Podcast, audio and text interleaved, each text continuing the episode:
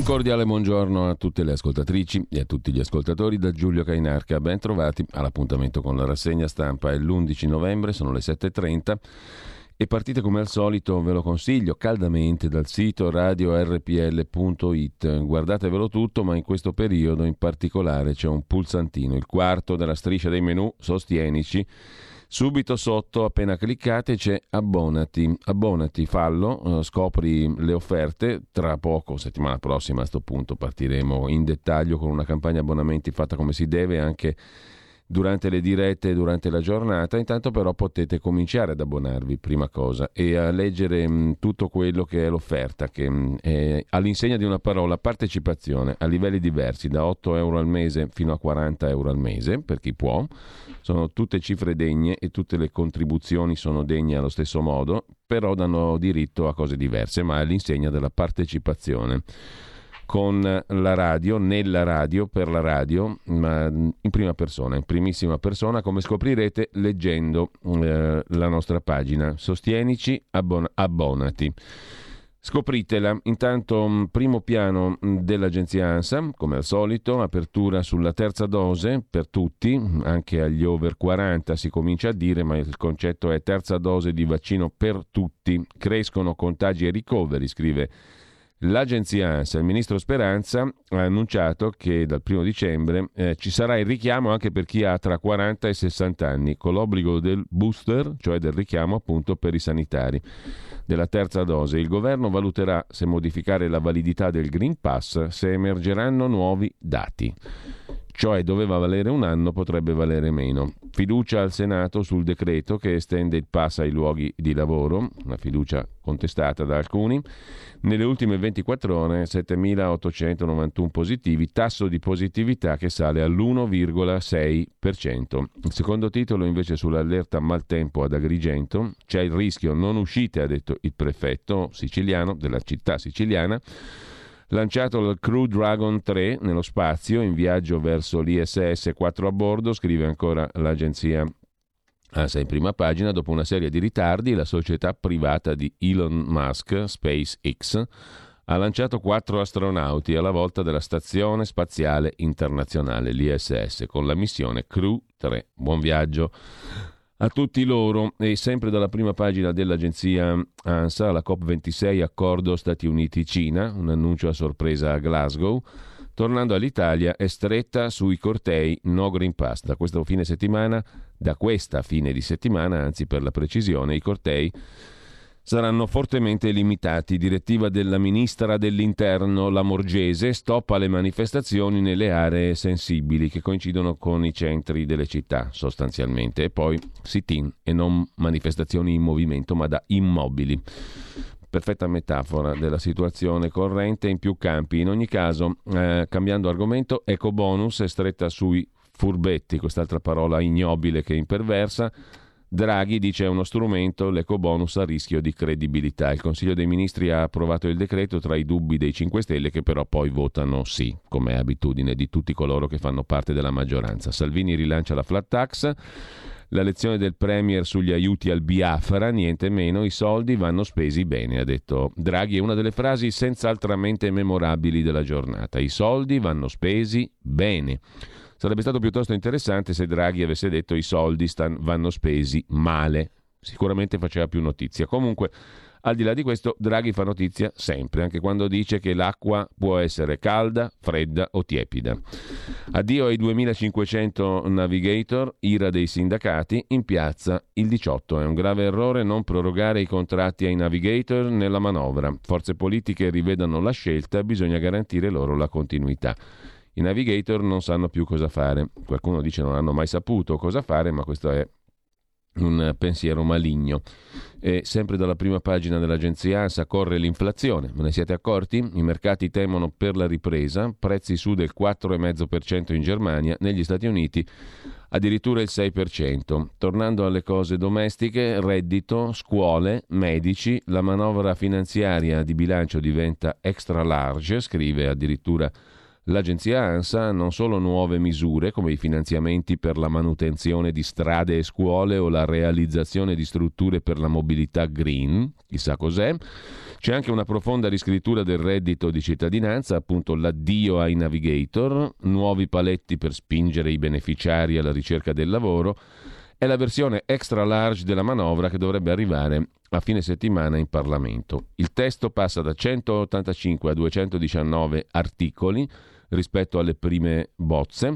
Tra le novità, niente bollo sui certificati anagrafici online anche l'anno prossimo, un pacchetto di misure per i disabili a partire dall'indicazione dei livelli essenziali delle prestazioni sociali, i LEPS, che accompagnano la legge delega sulla disabilità. Tra le 34 norme aggiunte anche una nuova stretta sulle strutture ricettive del turismo, dagli alberghi agli affitti brevi, con la banca dati che potrà essere consultata anche in chiave anti-evasione, taglio tasse, investimenti, 8 miliardi per ridurre IRPEF e IRAP, 4 miliardi in più per sanità e vaccini Covid, 90 milioni per arginare la fuga di medici e infermieri dai pronto soccorso.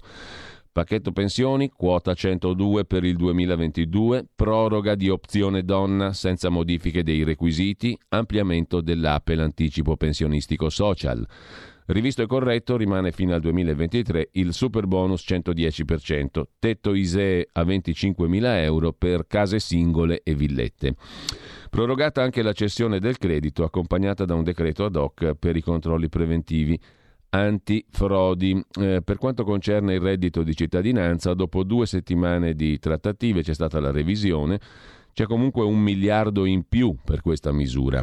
Per evitare che il sussidio diventi disincentivo alla ricerca del lavoro, sono rivisti i criteri dell'offerta congrua, che si riducono a 80 km di distanza da casa per la prima offerta, ma diventano tutta Italia alla seconda, cioè se alla seconda offerta tu da Agrigento non ti trasferisci a Bolzano, perdi il reddito di cittadinanza o viceversa naturalmente. Dopo due posti di lavoro rifiutati, finora erano tre, si decade dal beneficio, ma al primo no si perderanno 5 euro al mese, con un decalage che si fermerà alla soglia dei 300 euro di sussidio.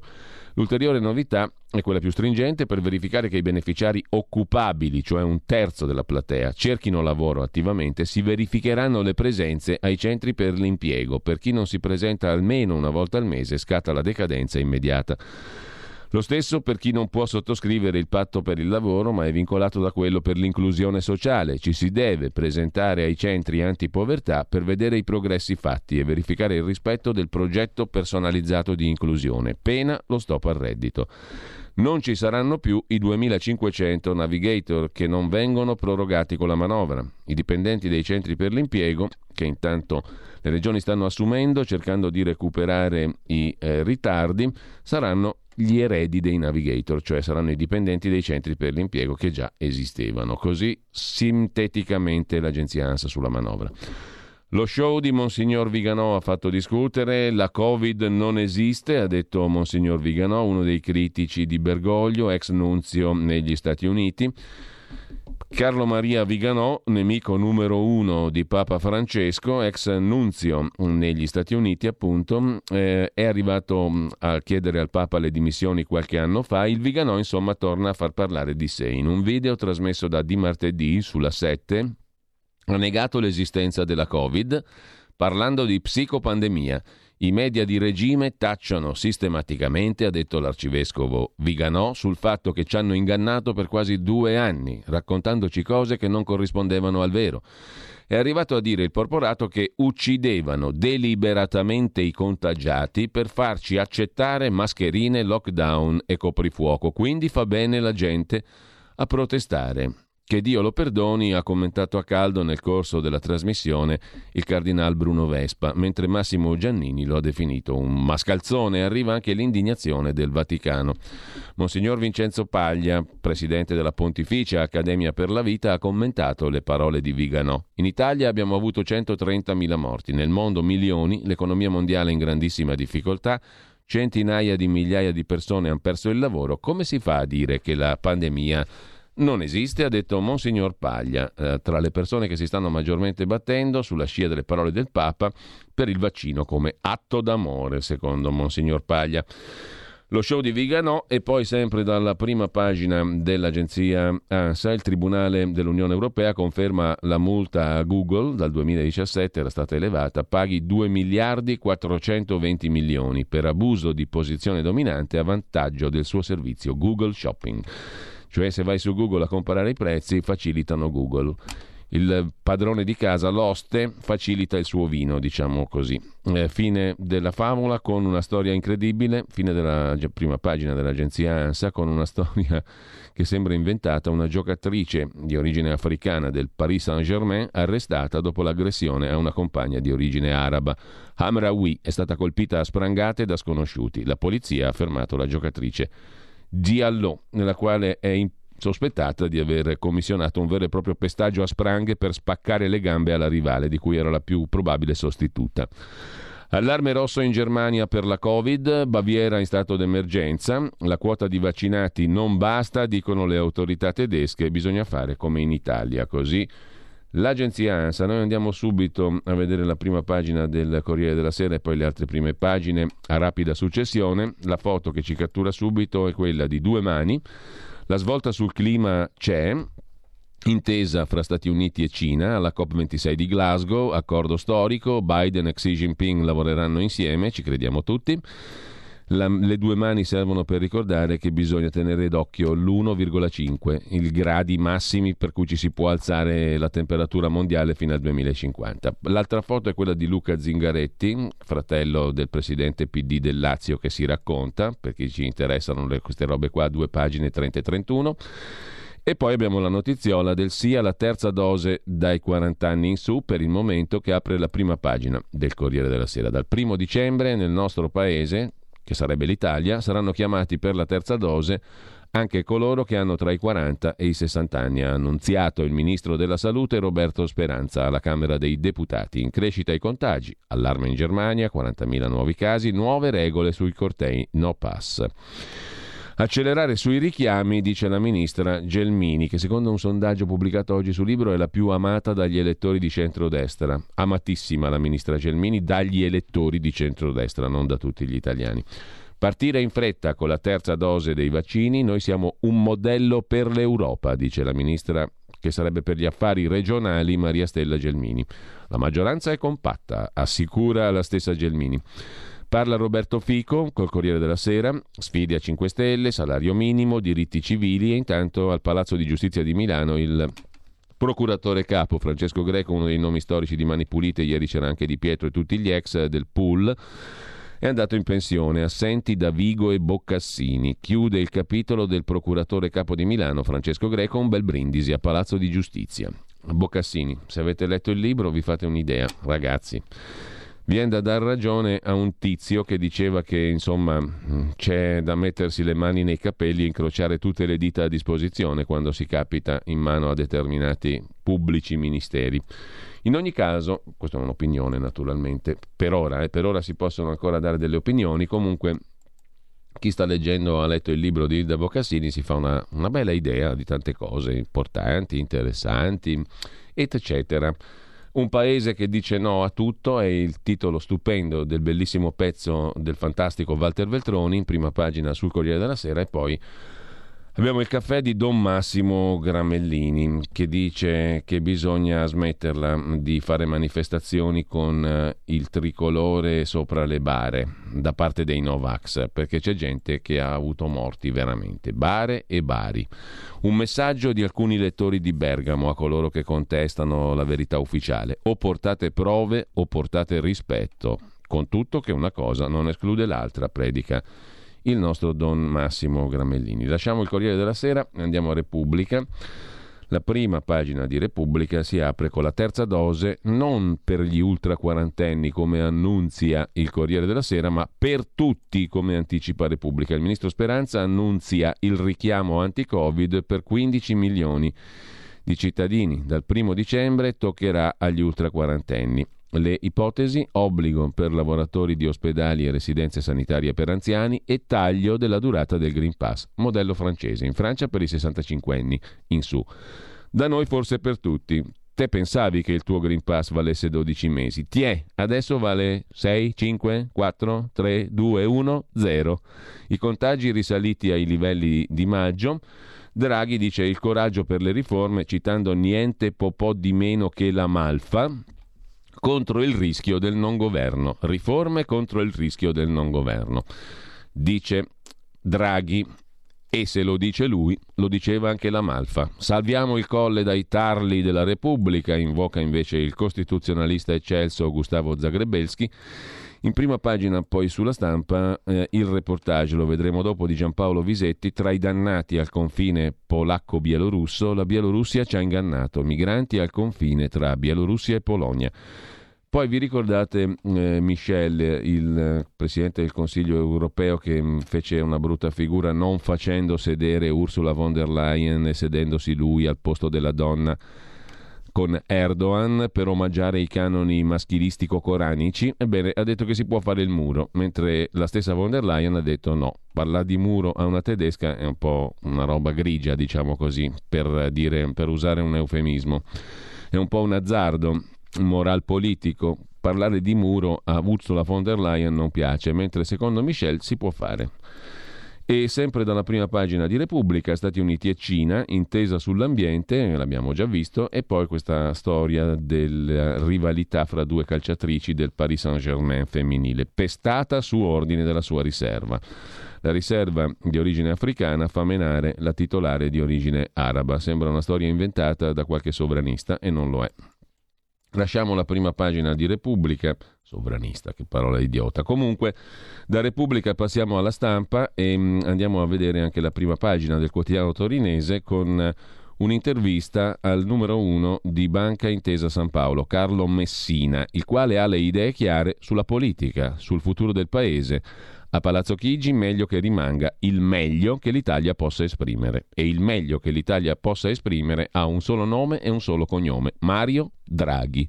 Draghi Premier serve all'Italia, dice Carlo Messina, amministratore delegato Chief Executive Officer, CEO di Intesa San Paolo. Draghi deve, deve restare a Palazzo Chigi. La lotta alla povertà è una priorità assoluta, dice Messina la lotta alla povertà, dice l'amministratore delegato di Intesa San Paolo.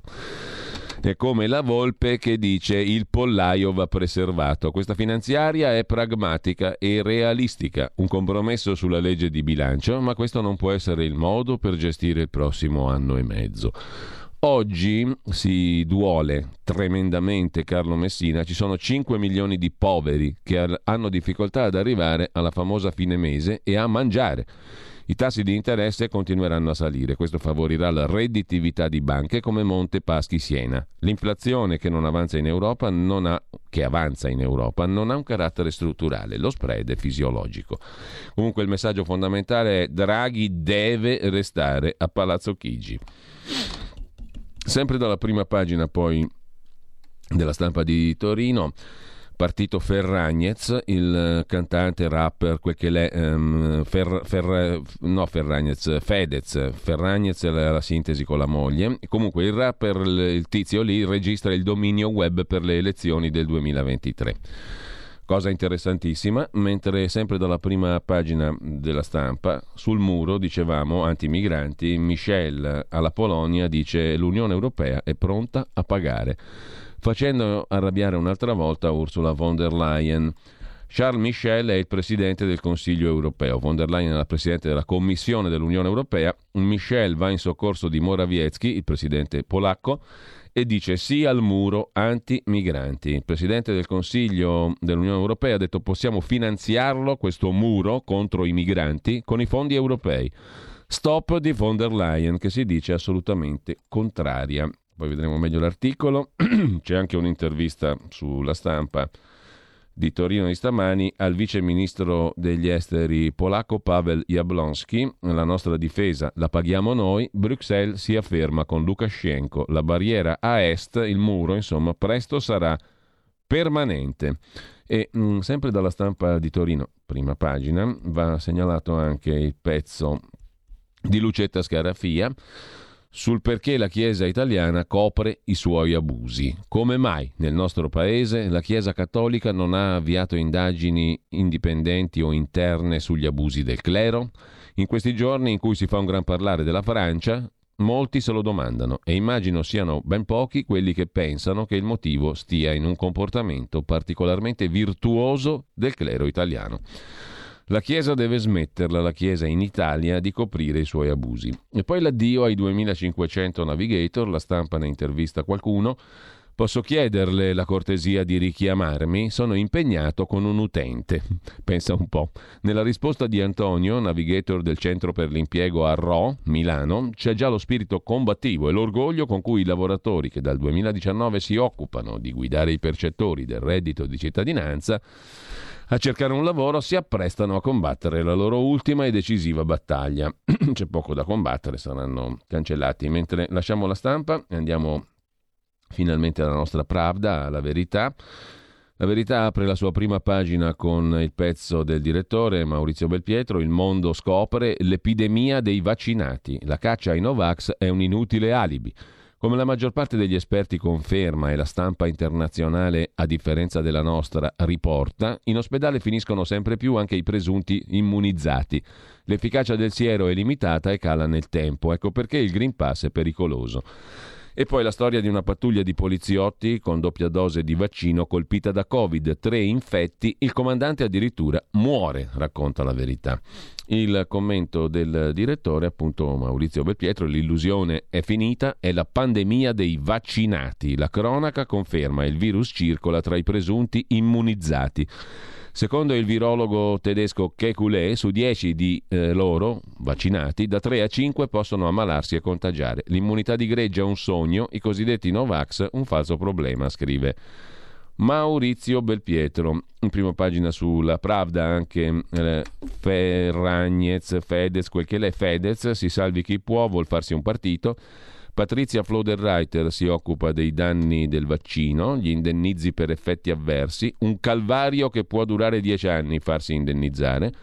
Francesco Borgonovo su Mattarella e il virus. Sul colle hanno una concezione dei diritti un po' originale, ironizza il vice direttore della Verità. La strana idea di democrazia di Mattarella. Il capo dello Stato ha detto che i cortei anti-Green Pass hanno provocato incremento dei contagi. Ma i dati lo smentiscono. Poi ha chiesto di non attaccare gli strumenti che contrastano il virus. Le decisioni politiche sul Covid sono quindi insindacabili sulla Covid. Intanto, ehm, sempre dalla prima pagina della verità, Toto, inteso come il costruttore abruzzese che detiene anche una quota delle autostrade italiane, controllava il Parlamento tramite il PD. Lo scrivono Fabio Amendolara, François de Tonquedec nelle carte dell'inchiesta sulla fondazione di Renzi, Open, gli aiutini a raffica degli onorevoli agli imprenditori finanziatori.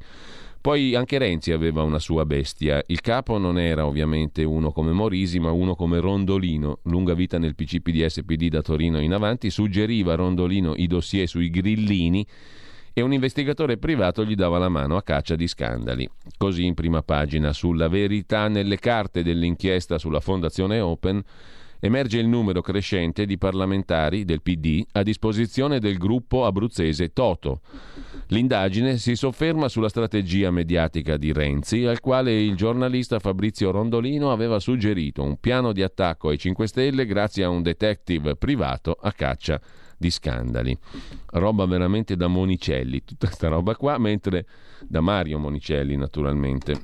Commedia all'italiana, mentre slitta ancora a marzo l'assegno unico per i figli, in manovra di bilancio, e i cannoni della Otto Melara vanno in vendita ai tedeschi, vengono venduti ai tedeschi le attività produttive naturalmente. Fincantieri ferma, allarme dei sindacati, finiranno all'estero i cannoni Otto Melara. Leonardo, Finmeccanica, è pronta a cedere quote della società spezzina, nessuna mossa dal gruppo di Bono, dalla Fincantieri. La soluzione ottimale sarebbe un consorzio, scrive La Verità, dalla quale ci congediamo con le pressioni di uomini dei servizi segreti per favorire la nascita del governo Conte Ter che non ci fu. Bruno Vespa ha confermato quello che già si sapeva, sottolinea Claudio Antonelli. L'ombra dei servizi segreti non abbandona Giuseppe Conte. Il Corriere della Sera rilancia il libro di Bruno Vespa dove si racconta che un agente dell'intelligence, dei servizi segreti, tentò di convincere, attenzione, niente meno che Lorenzo Cesa a favorire la permanenza di Conte a Palazzo Chigi. Tutto poi non è andato a finire in vacca, come al solito. Commedia all'italiana, Monicelli. Arrivano i colonnelli e confermano le accuse anche quelli della stampa, già sostituiti molti 007, ma anche il Parlamento dovrebbe intervenire, scrive la verità tutte cose di cui non si cava un ragno, ma comunque al di là di questo chiudiamo con due pezzi sempre dalla prima pagina della nostra Pravda. Carlo Tarallo sulla legge Zan silurata, ma i milioni di euro agli LGBT arrivano comunque a decine di associazioni, i fondi stanziati prima del dibattito in Parlamento e poi il grande violinista Uto Ughi che ci ha snobbato, porca putrella, dobbiamo recuperarlo qui a RPL, era partita bene, è finita male, comunque lo recupereremo.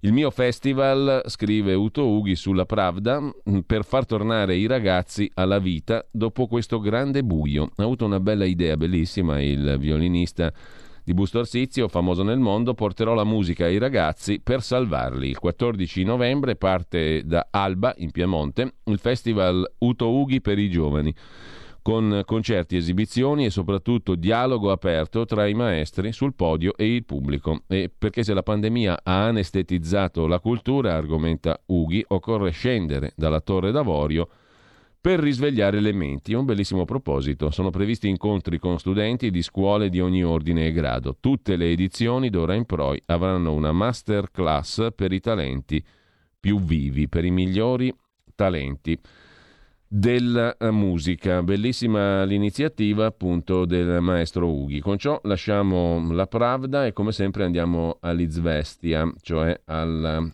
Fatto Quotidiano di Marco Travaglio. Porca miseria, sono già le 7.56, qua bisogna andare veloci.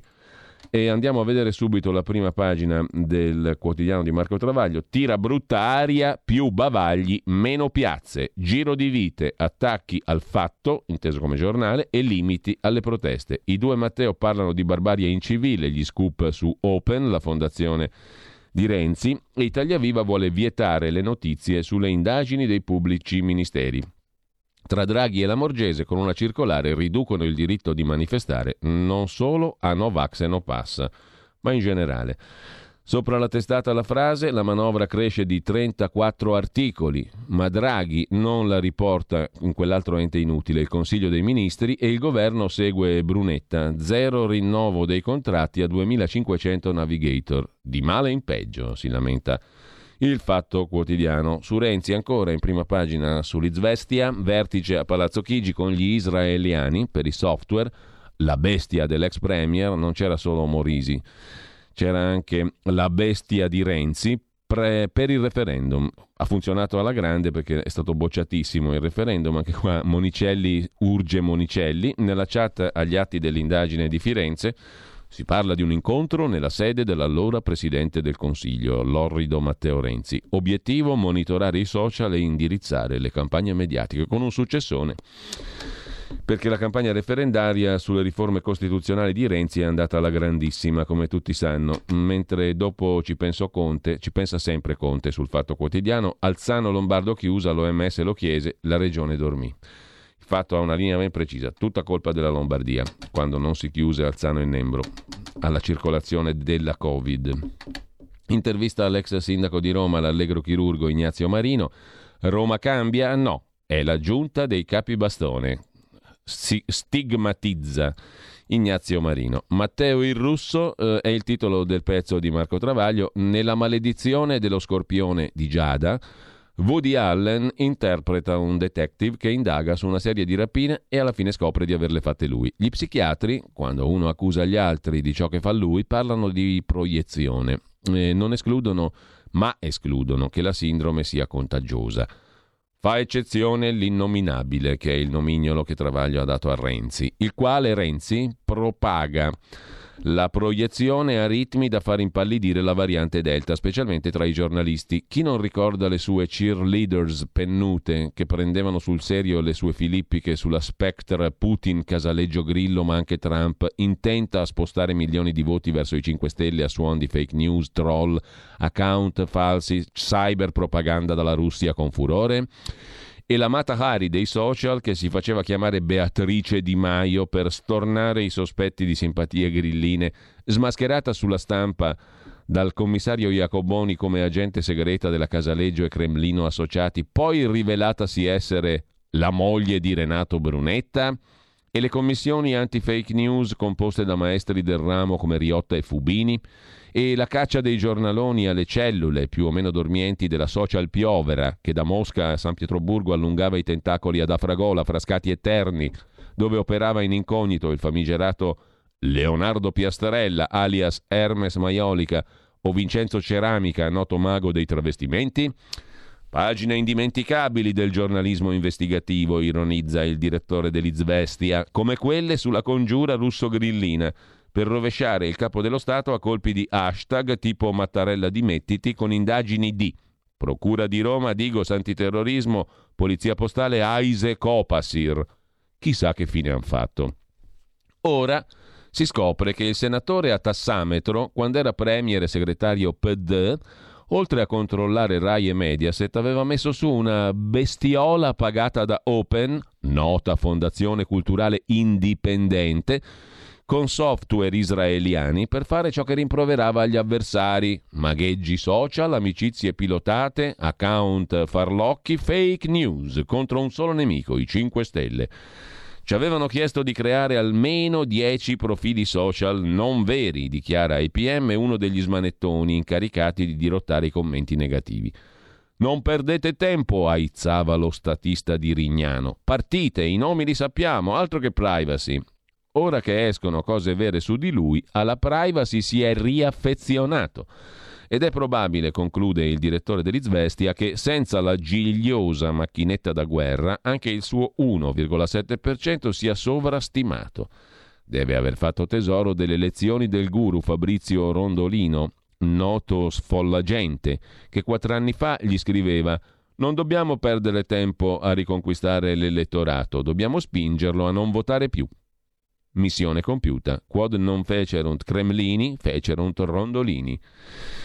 Così conclude Marco Travaglio. È la dimostrazione, peraltro, che tutte ste, perdonate il francesismo, minchiate, social, Twitter, hashtag tutte ste puttanate, finalmente forse riusciamo a mettercele nel cesso dove meritano di stare? No? O le usiamo in maniera intelligente, utile, eccetera, o se no, far dipendere le sorti della politica da quelle cazzate lì.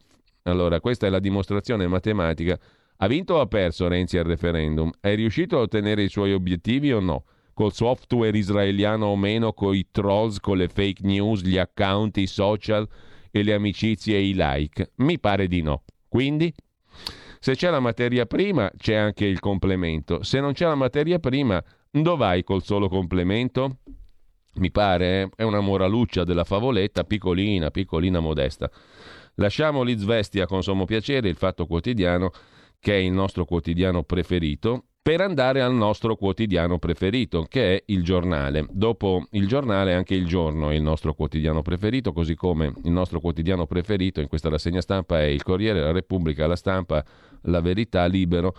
Eh, tutti i nostri quotidiani preferiti sono il nostro quotidiano preferito. Vediamo cosa scrive il nostro quotidiano preferito, il giornale diretto da Augusto Minzolini e attenzione dal 1974 contro il coro, qualsiasi cosa questo significhi. Manovra incompiuta, troppi compromessi, ritardi e trattative per accontentare tutti su reddito, 5 stelle, pensioni e bonus. Draghi ha perso un'occasione, scrivono Carlo Lottieri e Adalberto Signore.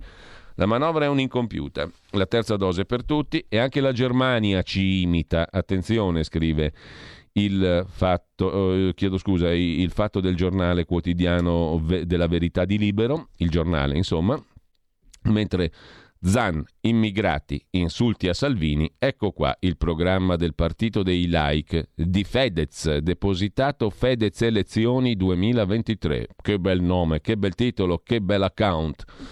Speranza sbugiardato in aula, uno 007 ora in guaia anche Conte, sono i panni sporchi del governo PD 5 Stelle, scrivono Paolo Bracalini e Felice Manti. Un pezzo alla volta iniziano ad emergere particolari sul periodo oscuro tra l'inizio della pandemia, la fine del Conte bis e l'investitura di Draghi. Sulla gestione dell'emergenza, ieri il ministro della Salute Speranza non ha chiarito il suo ruolo sul report dell'Organizzazione Mondiale della Sanità sparito perché imbarazzava l'Italia. La versione dell'esponente di Leu, Speranza, è sbugiardata da testimoni e verbali. Fratelli d'Italia chiede una commissione d'inchiesta, che ridere, e la testa di Speranza, ma si sta squarciando il velo anche sulle famigerate tre settimane circa in cui Giuseppe Conte avviò una campagna per reclutare alcuni responsabili per restare a Palazzo Chigi. Uno di loro, l'UDC Lorenzo Cesa, venne indagato e subì un avvertimento da uno 007. Appoggia Conte, se no ti distruggiamo. Infatti non è andata in fine, in, a buon fine neanche quella, ma vogliamo prima di prenderci per il quorum o no? Mentre sempre dalla prima pagina del nostro quotidiano preferito, il giornale, l'amaro addio dell'ultimo PM di Mani Pulite ricordato da Luca Fazzo, Francesco Greco va in pensione, e poi l'articolo di fondo, come si suol dire, firmato da Angelo Allegri, se il paese del genio riscopre la serietà. Sentirsi primi della classe fa sempre piacere. Quando sono i tedeschi a riconoscere i meriti dell'Italia, il piacere raddoppia. È successo ieri per i vaccini. Il portavoce di Angela Merkel ha detto che in Germania il numero dei vaccinati non è sufficiente, bisogna aumentarli. Il governo prende ad esempio Italia, Spagna e Portogallo.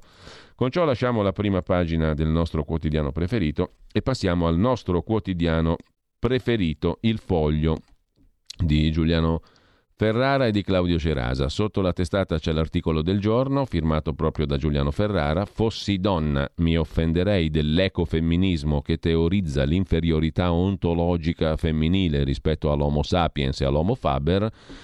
È un pezzo che avrebbe attratto l'attenzione anche di Platone, di Plotino e perfino oserei dire anche Bah, esageriamo anche di Schopenhauer, mentre a centro pagina abbiamo il pezzo del direttore facente funzioni, ovvero Claudio Cerasa, ascoltare Orban sui vaccini.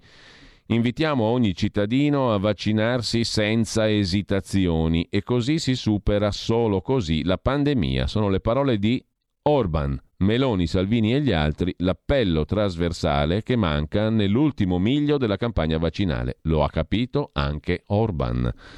Cosa hanno in comune la Lettonia, il Lazio, Trieste? Il colore bianco sulle bandiere, ma in realtà molto di più. Se si sceglie di prendere queste realtà diverse per trasformarle in termometro per misurare alcune criticità. Cosa hanno in comune dunque Lettonia, Lazio, Trieste? La consapevolezza di quanto l'efficacia dei vaccini sia straordinaria, scrive Claudio Cerasa.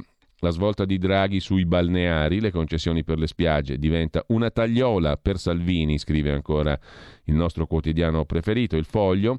Il Consiglio di Stato porta una legge più severa per i balneari, autolesionismo della destra, Forza Italia in subbuglio. C'è qui Fedez pure sul Foglio, sul nostro quotidiano preferito.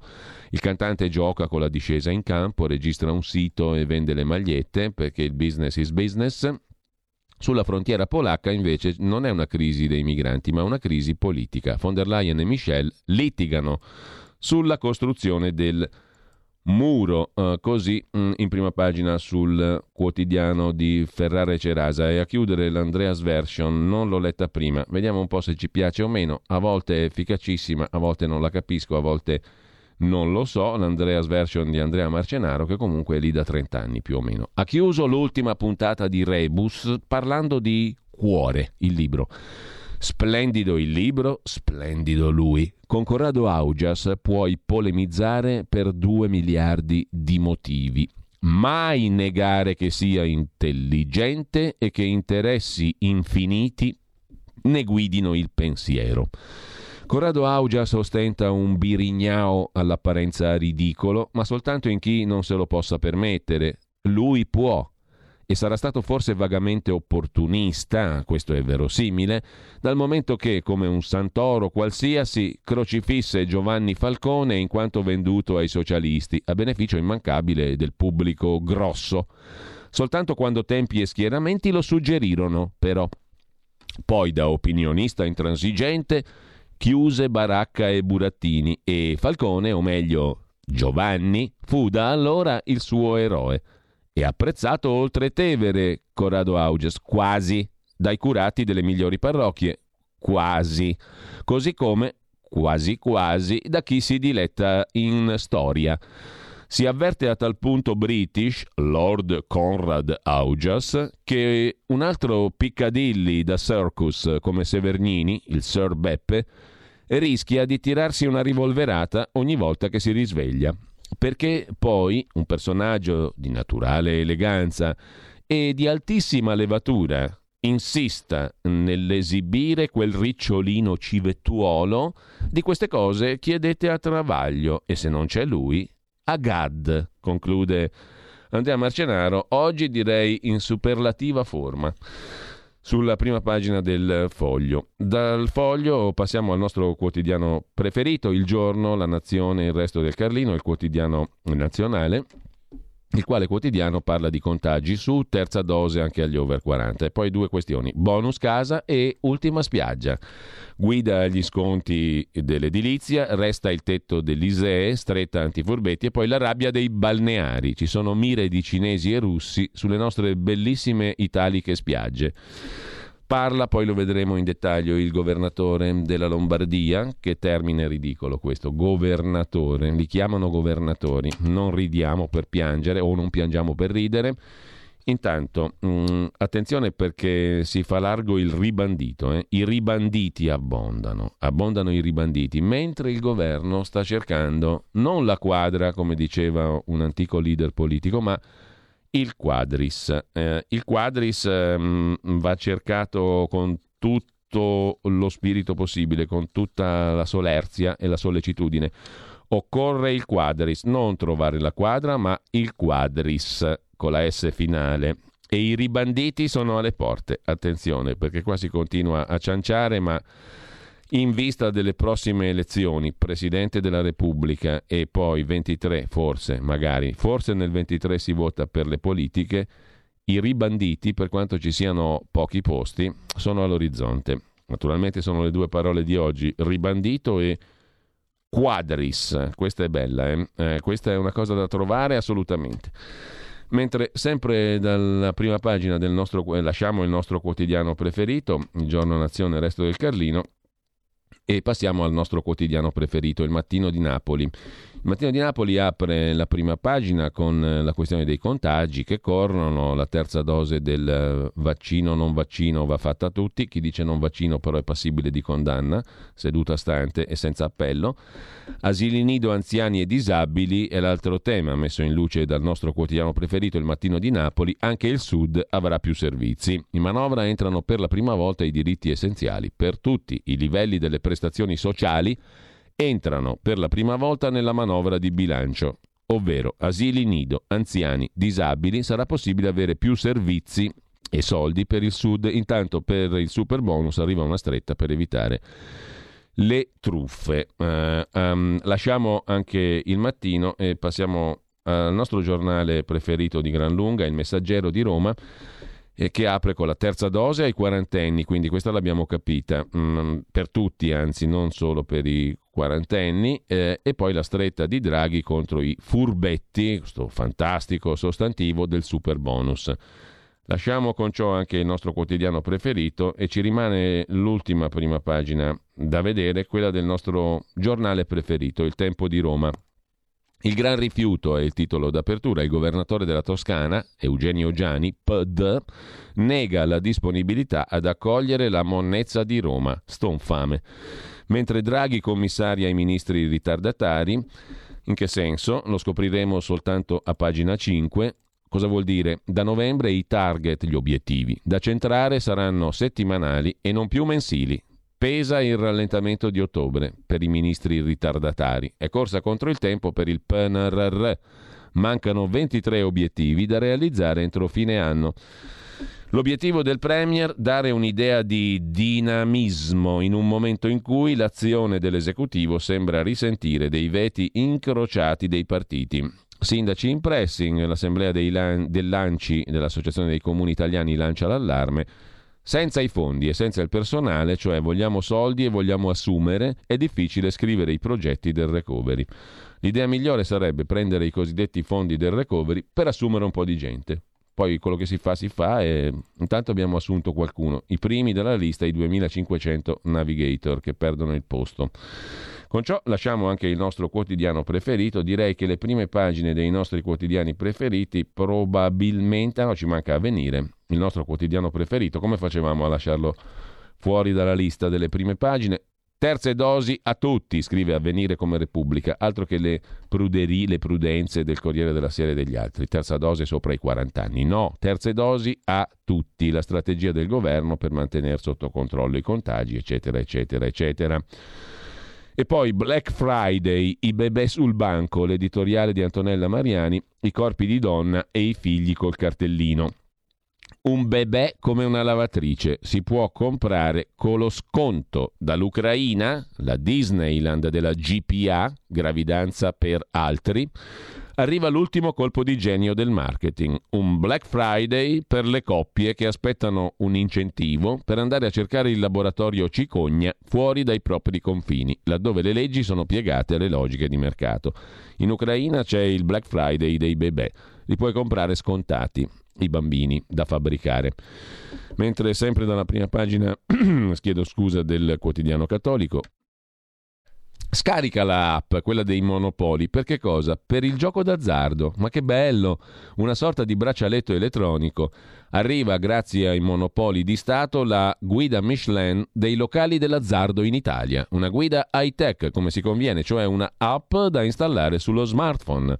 Martedì scorso il direttore dell'amministrazione dei monopoli Minenna l'ha presentata ai senatori della commissione giochi. Guai a chiamarli azzardo, scrive Maurizio Fiasco su Avvenire. Lanciato il software, risuona un divertente motivetto. Lo Stato con una app rilancia il gioco d'azzardo, eh, una novità fantastica in tempi di povertà. Tentare la sorte de, per il povero è sempre stato un passatempo sfruttato dal ricco e dal dominante e dal padrone. Eh, naturalmente sono termini questi qui arcaici che si usano a sproposito, specie nel 2021. In ogni caso, eh, sempre dalla prima pagina di Avvenire, migranti, blocchi, muri, arresti, confine Bielorussia-Polonia, alta tensione, l'Unione Europea si ridivide sui muri, scrive Avvenire. Allora, i nostri quotidiani preferiti li abbiamo visti praticamente tutti, cose che ci mancano, a metà del mattino, nel tempo la Repubblica, la stampa, la ragione.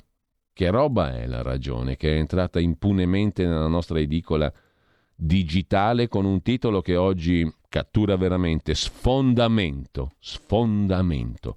Ci piace troppo questo titolo al punto tale che riponiamo la prima pagina de La Ragione, il quotidiano di, eh, come si chiamava? Davide Giacalone, eh, esatto, e andiamo a vedere la prima pagina del quotidiano di Confindustria, ovvero Il Sole 24 Ore, manovra in apertura, ecco la mappa delle novità, ma l'abbiamo già sommariamente visto, e poi Stati Uniti, Cina, Germania, l'inflazione a livelli record e Wall Street va in rosso l'appello di Confindustria, eh, la transizione ecologica non leda la competitività e poco altro sul Sole 24 ore di oggi. Il riformista di Piero Sansonetti ci porta nei pressi del Corano.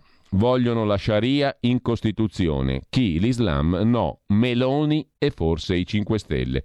Abolizione dell'articolo 27 della nostra Carta Costituzionale, si lamenta Piero Sansonetti. Perché? Perché Giorgia Meloni ha presentato un disegno di legge per modificare l'articolo 27 della Costituzione. La ragione di questa iniziativa è chiarissima. Impedire che misure come l'ergastolo ostativo eh, nel, sul quale in assenza di iniziative del Parlamento la consulta deciderà a maggio, siano abolite perché incostituzionali. Dice Meloni, anziché cambiare le misure repressive, cambiamo la Costituzione. L'articolo 27 contiene principi che sono il cuore della Costituzione. Il suo spirito liberale che 75 anni fa unì le sinistre, le destre e i cristiani.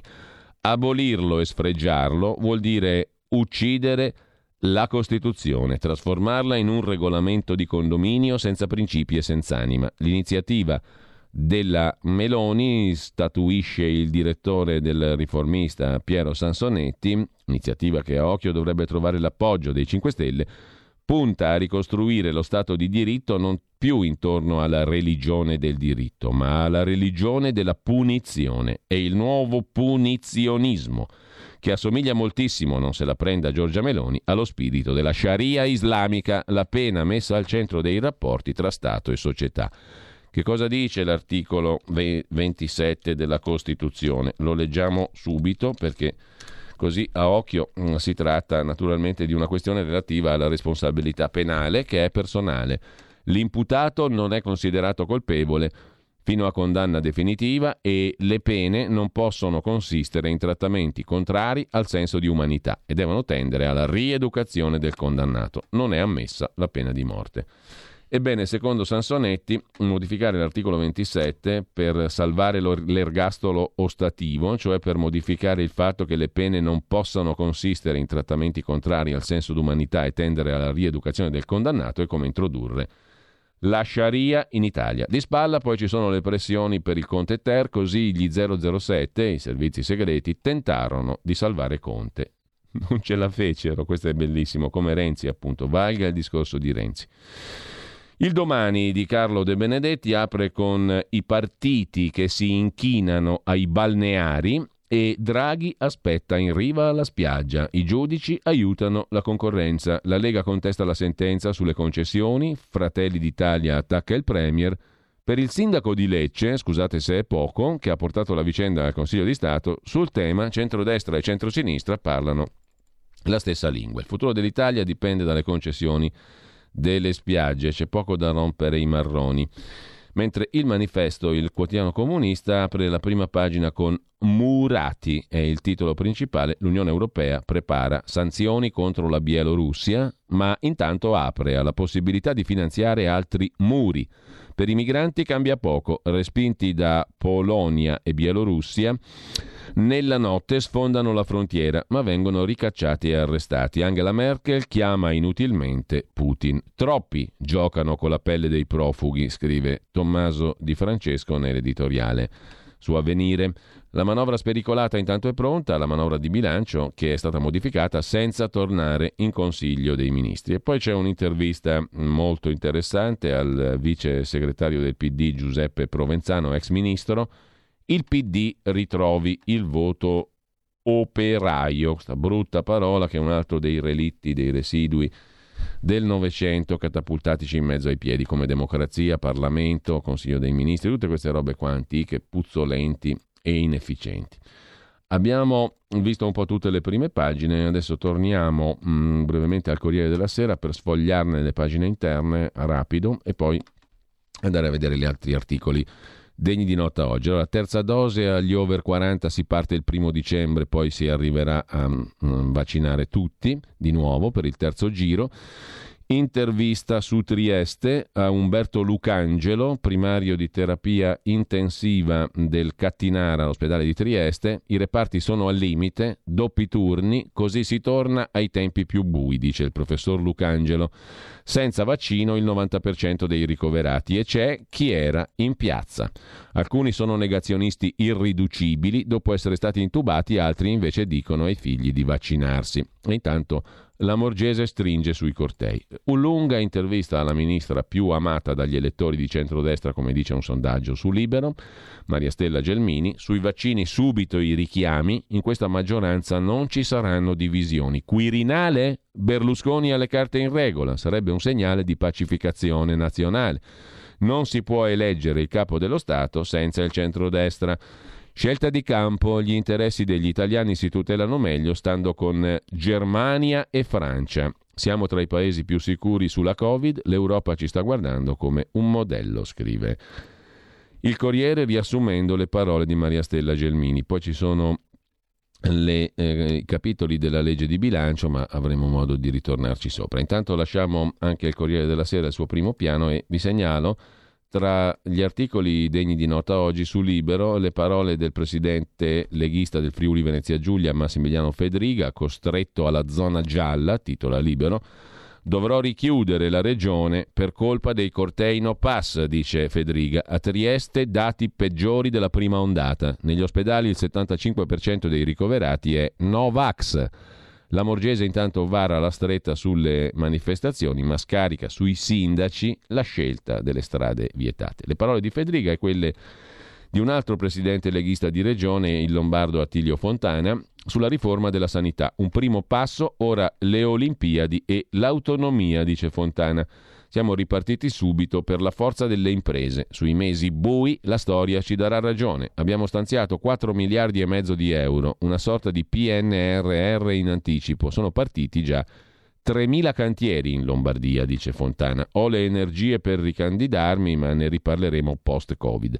Quarta ondata, i numeri sono buoni, abbiamo raggiunto una buona copertura vaccinale, ma non basta. E poi c'è la riforma della sanità lombarda la regione Lombardia è praticamente l'unica regione che ha messo mano alla sanità post-Covid o durante il Covid. Intanto, eh, tornando a Libero, siamo in corso di Porta Romana a Milano, una delle vie messe in crisi dai cortei degli sciagurati no Green Pass, no Vax, no, no, no, no, no, no, no, così no, no, no, no, no, minacciano noi negozianti, dice un titolare di profumeria che racconta sono stato insultato perché parlavo a un giornalista e il tabaccaio ha dovuto riaprire per consegnare le sigarette. Una commessa, in coda 40 minuti per tornare a casa. La mia auto presa a calci da una dimostrante. Avete paura, eh, vigliacchi? Così lo scorso sabato si sono sentiti apostrofare i commercianti di Corso di Porta Romana dai no pass. Nel frattempo Giorgetti apre, il ministro Giorgetti, il dossier DASAN, convocati al ministero i vertici della piattaforma streaming del calcio dopo le ipotesi di modifica dei contratti. Si valuta di affidare all'autorità per le comunicazioni AGCOM e Ministero dello Sviluppo, quello di Giorgetti, il compito di fissare gli standard minimi per eventi di particolare importanza, tra cui la Serie A, perché si sa che di particolare importanza c'è la Serie A in Italia e non solo in Italia, ma in Italia particolarmente. Sulla questione dei muri abbiamo già visto, il Presidente del Consiglio europeo Michel, quello che non ha fatto sedere la donna davanti a Erdogan, dice che sì, muro, ok muro, coi soldi dell'UE, mentre la Presidente von der Leyen, quella che è rimasta in piedi davanti a Erdogan e a Michel in Turchia, dice no muro, niente soldi dell'Unione Europea per il muro. Bye bye Navigator, ci racconta la stampa di Torino, Parla Daniele, Palermo, Navigator, coinvolgere i privati senza neanche un passaggio di testimone non ha senso. Parla Antonio, Navigator Arrò, aiutiamo persone che hanno vissuto di occupazioni saltuarie e non sono in grado neanche di aprire una mail. Adesso i Navigator Bye bye, se ne vanno fuori dalle pelotas. Il reddito di cittadinanza sarà rifinanziato, ma i contratti dei navigator no. Addio a 2500 posti di lavoro, soltanto promesse prese in giro, ma nessuno ha valutato il nostro lavoro, si lamentano i navigator. Sul giornale abbiamo due belle paginate sui guai dei 5 Stelle e del PD, i panni sporchi del governo Conte, il governo PD 5 Stelle. Altro spreco colossale, firmato Speranza Arcuri, racconta Felice Manti, l'ultima scoperta, 500 ventilatori da 10.000 euro l'uno inutilizzati da buttare, grazie a Domenico Arcuri, il protettissimo da moltissimi, trasversalissimamente Domenico Arcuri. Il Premier rimuova Speranza dopo Arcuri, così Fratelli d'Italia, ma il ministro Speranza, sbugiardato dai verbali ora desecretati, prova a resistere. E poi c'è l'altro capitolo, le minacce dei servizi segreti al servizio di Giuseppe Conte per convincere i riottosi ad appoggiare un Conte Ter, che poi non ci fu. L'avvertimento in particolare a quella vecchia volpe di Lorenzo Cesa, leader dell'UDC. Comportati bene, fratello mio, gli hanno detto i servizi a Cesa. La passione di mm, Conte per i servizi è nota. E nel suo libro Spadafora rivela fu fico a mettere in contatto Draghi e Grillo, niente po' di meno. Sui fondi dal Venezuela ai 5 Stelle, rogatoria della Procura di Milano sulla questione, il COPASIR, Comitato Parlamentare Controllo Servizi, vuole ascoltare il giornalista spagnolo, autore dello scoop, il giornalista del quotidiano ABC. Mentre dobbiamo andare in pausa, che bello, ci stavamo scaldando. Allora, attenzione ai ribanditi. E mm, qua bisogna trovare il quadris, non la quadra, il quadris o la quadris a seconda di come la vogliamo mettere, però è urgente trovare quadris e attenzione ai ribanditi. 346 6427 756 per partecipare al giochino di oggi sulle due parole del giorno. Mm? Scrivete, scrivete, scrivete e soprattutto andate sul sito radiorpl.it, menu sostienici, sotto menu abbonati. Fatelo, è essenziale. Hai sentito? Le radio italiane si mettono insieme per amore. Per amore della radio.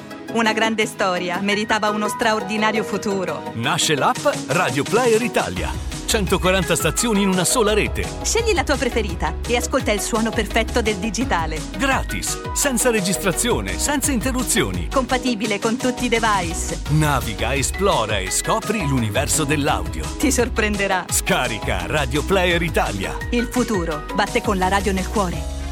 Anche RPL è disponibile su Radio Player Italia.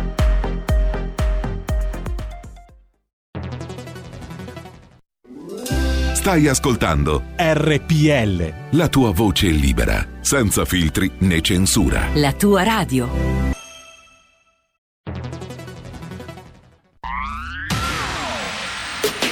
La radio si modifica, semplifica, da plus la musica purifica. Dove vuoi, dove vuoi, con chi vuoi, rilassati e vai. La digital radio non ti molla mai. Mi abbandono in questo viaggio, digitalizzo la frequenza con il suono che non spasso. Se penso a prima non ci credo, yo. Da plus è la svolta, qui lo dico e qui lo spiego. Digital Radio, il suono perfetto. Dub Plus. Anche RPL, la tua radio, è in Digital Radio. Dal 1849 Brescia è la leonessa d'Italia perché Brescia, i bresciani e le aziende bresciane non mollano mai. La Sargom di Rodengo Saiano Brescianissima è sempre più forte per vendere, lavorare e trasformare articoli gomma plastica tecnico-industriali. Alla Sargom potete inoltre trovare tubi gomma e plastica per aspirazione mandata aria, acqua, acidi, solventi e abrasivi, le cui caratteristiche e schede tecniche sono nel sito www.sargom.it. Grazie Brescia, da Sargom Rodengo Saiano, Brescia. Porta con te ovunque RPL la tua radio. Scarica l'applicazione per smartphone o tablet dal tuo store o dal sito radiorpl.it. Cosa aspetti?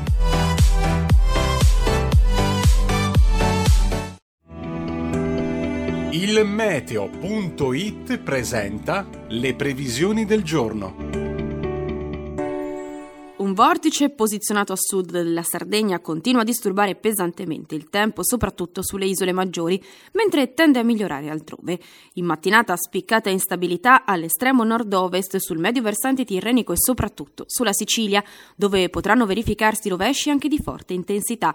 Tempo più asciutto sui restanti settori, peraltro con nuvolosità irregolare quasi ovunque. Nel pomeriggio le piogge interesseranno quasi esclusivamente la Sardegna e la Sicilia, risultando anche localmente intense Altrove avremo un buon soleggiamento, salvo sulle regioni adriatiche, dove il cielo potrà risultare a tratti anche coperto. Le previsioni tornano più tardi. Un saluto da ilmeteo.it. Avete ascoltato le previsioni del giorno.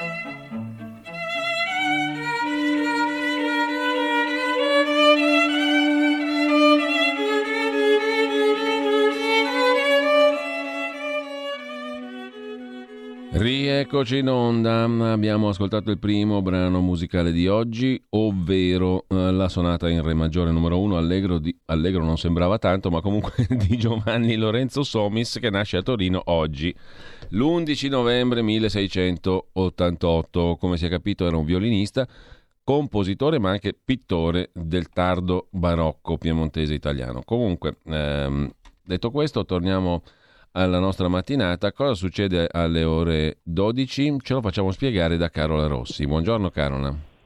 Ma buongiorno Giulio, buongiorno a tutti gli ascoltatori. Allora, oggi appuntamento con Envisioning come tutti i giovedì, quindi sarò ovviamente come sempre in compagnia di Silvia Bernardini e ospite con noi avremo Roberto Castelli che lavora da più di 30 anni nel settore dell'informatica e insieme a lui tratteremo due argomenti molto attuali soprattutto anche alla luce delle che non è l'ex ministro, che non è l'ex ministro è... della giustizia, va detto. Assolutamente no, è un curioso caso di omonimia, ecco, definiamolo così. Mm-hmm. No, lui lavora nel settore informatico, quindi fa tutt'altro nella vita. E insieme a lui parleremo di due argomenti molto attuali e che spesso si fa fatica a, anche a, a capire nel profondo del significato perché parleremo di cloud e quindi banalmente io la dico molto male, poi ovviamente il nostro ospite ce la spiegherà bene, quindi tutto il sistema di ehm, servizi eh, che transitano dalla rete, quindi dall'archiviazione dati alla trasmissione e quant'altro e parleremo poi della cosiddetta cyber security, ovvero della sicurezza informatica. E vedremo tra l'altro è proprio di, di poche ore la notizia di un attacco hacker a un colosso dell'elettronica, eh, si era parlato di un sì. attacco hacker alla regione Lazio a settembre, quindi insomma come, come vediamo è un, è un, tema che comunque purtroppo riguarda sì. poi di fatto anche grandi realtà e soprattutto però le conseguenze vanno a impattare anche su di noi.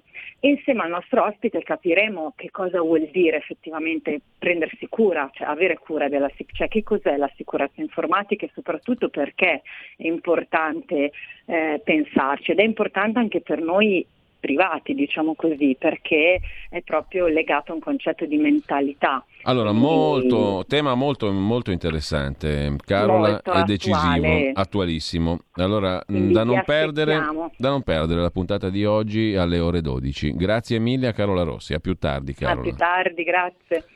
E io do il benvenuto e il buongiorno senza soluzione di continuità a uh, Maurizio Bolognetti, giornalista, collega, uh, segretario dei Radicali Lucani, lo conoscete senza dubbio anche moltissimi degli ascoltatrici e degli ascoltatori di RPL.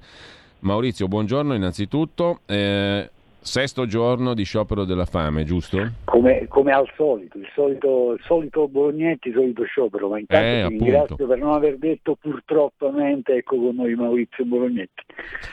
Ho seguito no, io devo dire, con per fortuna... grande interesse la tua rassegna stampa. E cosa ne pensi della giornata di oggi? Ma l'hai dipinta, hai fatto un affresco straordinario, grazie davvero. Maurizio, ecco, è un paese invece... interessante l'Italia. Io invece devo dire grazie a te perché sei stato praticamente eh, l'unico a ricordare che eh, il 6 marzo del 2021 la ministra dell'interno Lamorgese emanava una circolare che tu hai definito ad sardinam o ad sardinas, diciamo così, eh, e nessuno però ha rinfrescato la memoria della ministra su questo punto. La cosa seria, al di là della battuta, è che sembra che in questo paese ormai le cose si possano tirare a seconda dei momenti e delle convenienze le cose, le leggi, la Costituzione, i principi, le norme, ciò che dovrebbe essere chiaro, mm, invece diventa completamente oscuro perché a seconda delle contingenze politiche si va in una direzione o nell'esatto opposto. Lo vogliamo ricordare questo passaggio perché credo sia importante eh, per noi, per tutti, per chi ci ascolta perché non si può decidere il 6 marzo del 21 in un modo e oggi in un altro, secondo me, ma secondo questa Italia evidentemente sì. Ma intanto grazie eh, per l'attenzione che hai prestato a questo mio intervento. Ma sì, appunto il 6 marzo del, del 21 gli ascoltatori di RPL lo ricorderanno, eh, le sardine decidono di manifestare a Roma, fuori tra l'altro la sede del Nazareno, la sede del PD, in quel momento, tra l'altro, le cose non c'era una particolare attenzione sulle eh, manifestazioni, eh, le cose erano cambiate rispetto all'anno precedente, lo abbiamo ricordato la settimana scorsa da questi microfoni, quando eh, mi viene, viene, imposto a me personalmente un divieto a manifestare fuori la federale. Ma nonostante ciò, il ministro dell'interno Luciano Lamorgese avverte, dico io, l'urgenza di emanare una circolare e a un certo punto eh, in questa circolare leggiamo testualmente quanto alle manifestazioni pubbliche si ritiene di puntualizzare che qualora lo svolgimento di tali manifestazioni preveda la concentrazione dei partecipanti in un'unica sede, come ad esempio per le manifestazioni a carattere nazionale, di solito indette nella capitale, è consentito anche lo spostamento da e verso zone con più elevato livello di rischio, fermo restando il ricorso all'autodichiarazione. Mm. Eh già, perché in quel momento c'era il lockdown e c'erano le zone rosse, gialle, verdi, eccetera, eccetera. E eh, vabbè, eh, prendiamo atto, appunto. Appunto, però andrebbe quantomeno ricordato, no? E invece... No, eh, no. glielo ricorderemo e come continuerò a ricordarglielo, glielo ricorderemo e glielo stiamo ricordando anche in questo momento. Hai detto benissimo, questo è un paese in cui, a secondo le, le contingenze, una, la Costituzione poi diventa anche piuttosto elastica, no? anche con l'articolo 17 della Costituzione. Se c'è la manifestazione nelle sardine si avverte l'urgenza di, addirittura di emanare una circolare, e invece adesso siamo arrivati eh, al eh, divieto a poter manifestare nei centri storici, nelle strade più importanti delle nostre città, eh, quasi come dire potete manifestare ma fatelo in periferia, lontano dagli occhi, lontano dal cuore, così nessuno vi vede e nessuno vi sente. E tutti vissero felici e contenti, soprattutto a Palazzo Chigi e qualcuno che abita lì nel ministero, negli uffici del Ministero dell'Interno. Ecco, tra l'altro tu domenica Maurizio sarai a Potenza um, con un sit-in con walk around. Non so se il walk around, cioè il camminare, sia permesso, perché si parla di manifestazioni statiche, mm, secondo le direttive del Viminale, elas- le, elastiche direttive del Viminale parlano di manifestazioni con sit-in. Il walk around è compreso nel sit-in secondo te? Beh, a questo punto, se volessero essere coerenti, eh, non che io voglia, eh, non sono un masochista, chiariamo, però dico, se volessero essere coerenti dovrebbero comunicarmi un divieto. Io ieri intanto mi sono premurato, ho mandato ovviamente, perché io lo rispetto alla lettera, l'articolo 17 della Costituzione e mi consento da questi microfoni di dire a chi vuole manifestare eh, fate sempre le comunicazioni, poi dopo si deciderà il da farti. Ieri ho chiamato eh, la questura, ho chiamato l'ufficio Vigos, sembrerebbe che per il momento non ci siano problemi, staremo a vedere, mancano ancora 72 ore, sì, intendo eh, camminare e magari parlare durante, mentre cammino in questo walk around per le vie del centro storico di eh, Potenza, poi mi fermerò anche un po' fuori agli uffici del Palazzo del Governo, quindi della Prefettura di Potenza, è esattamente quello che intendo fare. Personalmente l'ho detto e lo ripeto, non intendo accettare limitazioni preventive e pretestuose del diritto eh, sancito, dei diritti sanciti dall'articolo 17 del dettato costituzionale. No, perché la via, la via pericolosa, eh, e il pericolo mm, tu lo hai messo in luce, è quella di arrivare a rendere clandestine le manifestazioni. No? Adesso sembrerà una esagerazione, però siccome di cose esagerate ne abbiamo viste verificarsi dopo averle paventate, credo che non faccia male paventare un pericolo o no? Eh, meglio avvertire, dai. Mm. anche perché insomma si va in una certa direzione, anche il Presidente della Repubblica, stiamo ascoltando gli interventi del Presidente della Repubblica, ma io mi aspetterei dal garante del dettato costituzionale eh, interventi di tutt'altro tenore, e invece vedo che eh, interviene puntualmente a supporto di decisioni che francamente io mi permetto di definire eversive. Eh? Rispetto all'ordine eh, costituzionale, intendo, eversive rispetto alla Costituzione. Io ci starei attento, lo dico anche al Presidente della Repubblica, al Presidente del Consiglio e beh, ovviamente al Ministro, eh, al Ministro Lamorgese e a tutti coloro che non vedono rischi, non vedono rischi in quel che sta avvenendo in questo Paese. Maurizio, eh, sulla tua pagina Facebook, facilmente rintracciabile col tuo nome e cognome, sul tuo canale YouTube, c'è il link anche sul post eh, su Facebook della nostra mh, mm, radio. Eh, tu hai mm, in questi 18-19 mesi mh, mm, radunato una quantità di materiali eh, enormi eh, a disposizione di chiunque per poter approfondire, per poter cercare, per poter discutere, conoscere e infine cercare di deliberare qualcosa. No?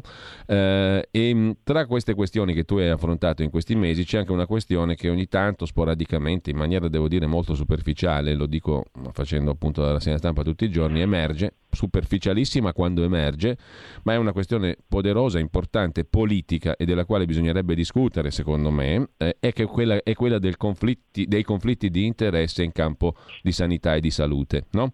È un altro certo. dei temi che tu hai cercato di documentare con nomi e cognomi e con nomi anche di mh, imprese e, e, società che esercitano, che mh, operano nel campo della, della farmaceutica. No? Eh, certo. Vogliamo spendere due parole su questo perché ogni tanto appunto mh, viene fuori qualche riga, qualche considerazione sui mezzi di comunicazione, ma mh, intanto superficiale, secondo poi finisce lì. Nessuno nella politica mi sembra abbia preso sul serio questa questione, che non è una questione marginale, è una questione di grande importanza politica e anche di rilievo pratico, perché determinate scelte devono essere sgombre dalla sensazione che ci sia un conflitto di interessi che ha anche un utile economico, perché se io sono obbligato, diciamo, ad assumere determinati farmaci, una certa farmacopea, dall'altra parte c'è un profitto, no? eh, questo è evidente e soprattutto è stato evidente per la questione dei vaccini. Ma intanto diciamo che non è che siamo contro il, eh, il fare impresa, e beh, chiaro, se, se, fai l'impresa, se fai l'imprenditore, vuoi realizzare il profitto, il profitto, il profitto è logico eh, che ci sia, no? Eh beh, è, è, certo, però non è questo il problema. Qui eh, parliamo di eh, grandissime eh, aziende che, mh, mm, che, cosa producono? Il prodotto che offrono ha a che fare appunto con la nostra salute e ci sono delle situazioni rispetto alle quali occorrerebbe prestare grande attenzione, un'attenzione che non c'è perché poi quel, questo, questi conflitti di interesse a volte si eh, traducono in un operato che entra in conflitto con il diritto alla salute, si traducono in danno alla salute, si traducono, eh, si traducono anche in decessi, in sofferenze e il problema è questo. E allora non è che possiamo liquidare la questione con l'etichetta complottisti. Mm. Lo dicevo in chiusura della nostra chiacchierata la, la, settimana scorsa, c'è un interessante libro, leggetelo, Conflitti di interesse e salute, come industrie e istituzioni condizionano le scelte del medico. Allora se facciamo degli esempi pratici, se io vado a eh, leggere questo studio intitolato Efficacia e sicurezza del vaccino mRNA 1273 SARS-CoV-2 eh, e poi quando eh, vado a dare un'occhiata alle dichiarazioni di conflitto di interesse, mi ritrovo con il dottor Rufel che riceve sostegno da Pfizer, Merck, Sanofi, Pasteur, Lilly, Quidel, il dottor eh, Craig che eh, riceve sostegno finanziario dalla Merck, il dottor Nesil che riceve sovvenzioni da Pfizer, il dottor Graham che ha il brevetto, il dottor Bennett che addirittura è dipendente e proprietario di stock option in Moderna, il dottor pa- devo continuare, cioè c'è una spesa infinita di situazioni di conflitto di interesse, tutto questo è normale? Non lo so, io, io, io riferisco, io ci starei attento.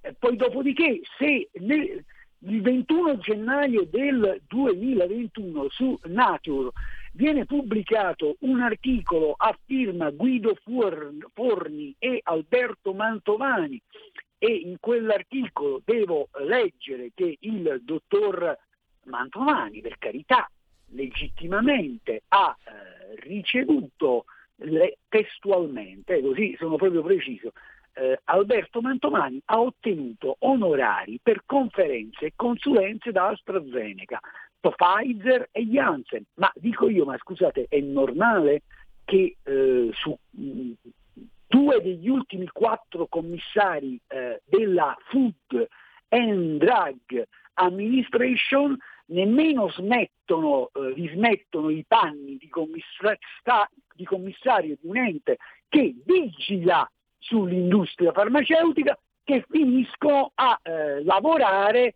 per la stessa industria farmaceutica. Il caso di eh, Scott Gottlieb, che eh, adesso lo troviamo eh, nel consiglio di amministrazione della Pfizer, è il caso eh, del dottor Stephen Hahn, esce dalla FDA, entra a far parte della flagship pioneering che dieci anni fa ha lanciato, diciamo così, il marchio Moderna, ma è anche il commissario sotto la cui gestione è stata data l'approvazione al vaccino mRNA di Moderna e quant'altro ma è normale che ritrovarsi con, eh, eh, alla guida dell'EMA, come direttore esecutivo dell'EMA, eh, la eh, gentilissima dottoressa Emer Cook, che però inizia la sua carriera eh, lavorativa, professionale, eh, proprio nell'industria farmaceutica in Irlanda e che a un certo punto assume il ruolo di lobbista per conto dell'IFPIA cioè, poi ci, il Public Citizen nel 2020 eh, pubblica un interessante rapporto eh, nel quale eh, si eh, analizzano, eh, diciamo così, eh, si analizza quante volte le industrie farmaceutiche in sede penale e civile sono state condannate, sono state chiamate a pagare i danni. Ebbene, viene fuori che dal 1991 al 2017 sono stati raggiunti un totale di 412 accordi tra i governi federali e statali e i produttori farmaceutici, per un totale di 38,6 miliardi di dollari. Eh? Temo che in qualche caso queste situazioni si siano tradotte anche in sofferenza per i consumatori, per il cittadino che ha assunto un farmaco, e allora io non voglio tirare in ballo la vicenda dei pachini, io non voglio tirare in ballo la vicenda dei bambini pocomelici per carità.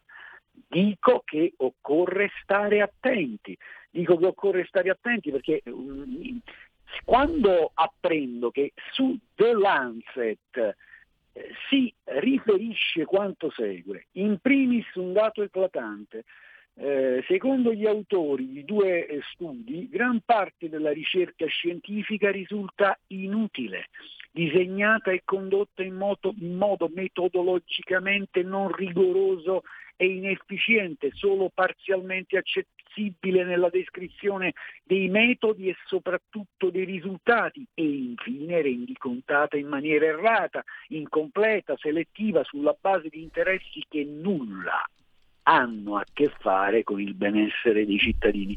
McLeod ed altri 2014, Moer ed altri 2016. Allora questa è o non è una questione seria? Io direi di sì, e lo è, mi permetto di dirlo. Se avessero a cuore un po' di cose, innanzitutto per le industrie farmaceutiche, o forse innanzitutto per i consumatori, per i cittadini, per gli utenti, eh? Quindi sono cose serie, non metteteci la stupida etichetta complottista che non so manco cosa significa. Allora Maurizio, eh, abbiamo qualche minuto e mh, mm, anche spazio per qualche telefonata per chi vuole intervenire, ce n'è una già in attesa, la sentiamo subito allo 02 66 20 35 29, pronto? Pronto? Eh, sono Francesco da Sasso Maggiore, buongiorno, volevo salutare il grande Maurizio Bolognetti. Eh, Troppo buono. Grazie, grazie Maurizio. Eh, sono, su Facebook sono elegantemente rude, tu ogni tanto vedi che ogni tanto ti metto qualche commento, però siccome sono più le volte che sono bloccato su Facebook che non, che non diciamo le volte che, che ti posso mettere qualche, qualche, giusto e meritato mi piace. Comunque Maurizio, continua così e spero anche che Radio Padania continui a dare sempre più voce ospiti eh, più, sempre più spesso persone come Maurizio Bolognetti, persone veramente di un'integrità intellettuale, morale e deontologica senza pari. Quindi ragazzi veramente date spazio a Maurizio, è l'unico veramente che si dà da fare per questa cosa qua e che soprattutto divulga notizie precise, con, eh, confrontate, non dice mai una cazzata su queste cose qua. Quindi grande Maurizio, continua così, tanto di cappello. Mauri, sei sempre il numero uno, ciao. allora, c'è, c'è peraltro chi... C'è per... che non l'ho pagato, grazie davvero. Ma neanche grazie. io. Eh, c'è però chi ti vuole male, ti vuole morto, eh, io te lo, te lo, devo dire. Eh, c'è un messaggio eh, che dice so. voglio Bolognetti in Parlamento come indipendente, quindi affari eh. tuoi. Mi sa che non accadrà mai. Comunque, intanto siamo qui e su questa radio dove per fortuna eh, si può parlare, le cose si possono dire. Eh. Ascolta Maurizio, eh, per salutarci perché sono anch'io un po' di corsa, poi avremo modo... Ah c'è un'altra telefonata, la telefonata la passiamo perché ce n'è già ancora una in attesa, poi ci sentiremo con comodo magari un giorno con più spazio e tempo a disposizione, intanto però c'è una chiamata, pronto? Buongiorno. Pronto? Prego, buongiorno. Ah, buongiorno. No, volevo salutare il signor Bolognetti e dire di tenere duro perché è l'unica persona forse in questi tempi che, che non molla diciamo, no? Su, su, sulle sue convinzioni, perché anche la Lega mi sa che si sta adeguando piano piano all'ondata del pensiero unico. Grazie signor Bolognetti, tenga duro almeno lei. Altra chiamata ancora e poi davvero le ultime parole mm, di Maurizio Bolognetti. Le ultime parole di Maurizio Bolognetti mi è venuta così. Scusami, scusami Maurizio, ma mi è venuta proprio male. C'è un'altra telefonata, pronto? Pronto? Meno male che abbiamo anche un po' di ironia e di autoironia, ma che ci salva. pronto? Pronto Giulio? Buongiorno, Buongiorno. Mauro da Reggio. Ciao Mauro. Per quanto riguarda Sentiamo anche le ultime parole di Mauro. Con il veicolo a RNNA, no? Di trasporto. E un, e nasce attraverso gli studi della dottoressa Calico, un'ungherese che poi si è spostata negli Stati Uniti perché la, la propria, l'intenzione era quella di creare in laboratorio molecole di RNA che avrebbero dovuto trasportare proteine all'interno della cellula per formare poi, eh, cioè in pratica anticancro è stata sbeffeggiata per 10 erotti anni anche perché sono molecole che in laboratorio non sono stabili, è la cosa più instabile che ci possa essere una molecola RNA, perché può durarti due ore o anche al massimo due giorni. Ed ecco perché hanno messo quella balla atomica no, della gocciolina di grasso e, e, e la temperatura a, a meno 80, perché ovviamente eh, deve essere congelata dall'IC 102 che guarda caso è stato tolto dall'Istituto Mondiale della Sanità che è un grasso, cioè è una microparticella lipidica che è cancerogena per l'uomo, però prima che uscisse fase è stata eliminata. Ed è... Mauro, dobbiamo salutarci, eh, sei entrato in un dettaglio che ho fatto fatica a seguire, devo dire la verità. Comunque Maurizio, mh, mm, ti lascio un commento finale e poi ti devo fare una domanda. Mm, ti devo chiedere un suggerimento, un consiglio. C'è un, altro ascoltatore, c'è un altro ascoltatore che scrive tra l'altro, Corrado Metalmeccanico da Treviso. Mm, buongiorno a tutti, Maurizio Voce Libera in uno stato sotto assedio, grazie mille. E un altro ancora che, parla, che dice ti voglio bene per la tua onestà intellettuale anche io a te eh, e anche a voi, a, eh, a voi della redazione di RPL. Ma una battuta finale. a me spiace che, eh, che, di essere stato bloccato dal dottor Cartabellotta su Twitter semplicemente perché ho ricordato alla Gimbe e Cartabellotta oh, tutti i finanziamenti che ricevono e che essi stessi pubblicizzano, devo dire sul loro sito dalle industrie farmaceutiche. Ripeto, tutto legittimo, però l'importante è che queste cose eh, siano conosciute dalla totalità dei cittadini di questo paese, anche perché insomma, l'aria che tira è quella che è e anche perché state proponendo a 60 milioni di italiani eh, di eh, un certo tipo di profilassi e allora le cose bisogna saperle e saperle tutte. Mi sembra evidente. Ehm, la, il consiglio che voglio chiederti è questo. Se io dico che Giuliano Amato è un ribandito, secondo te è rischio?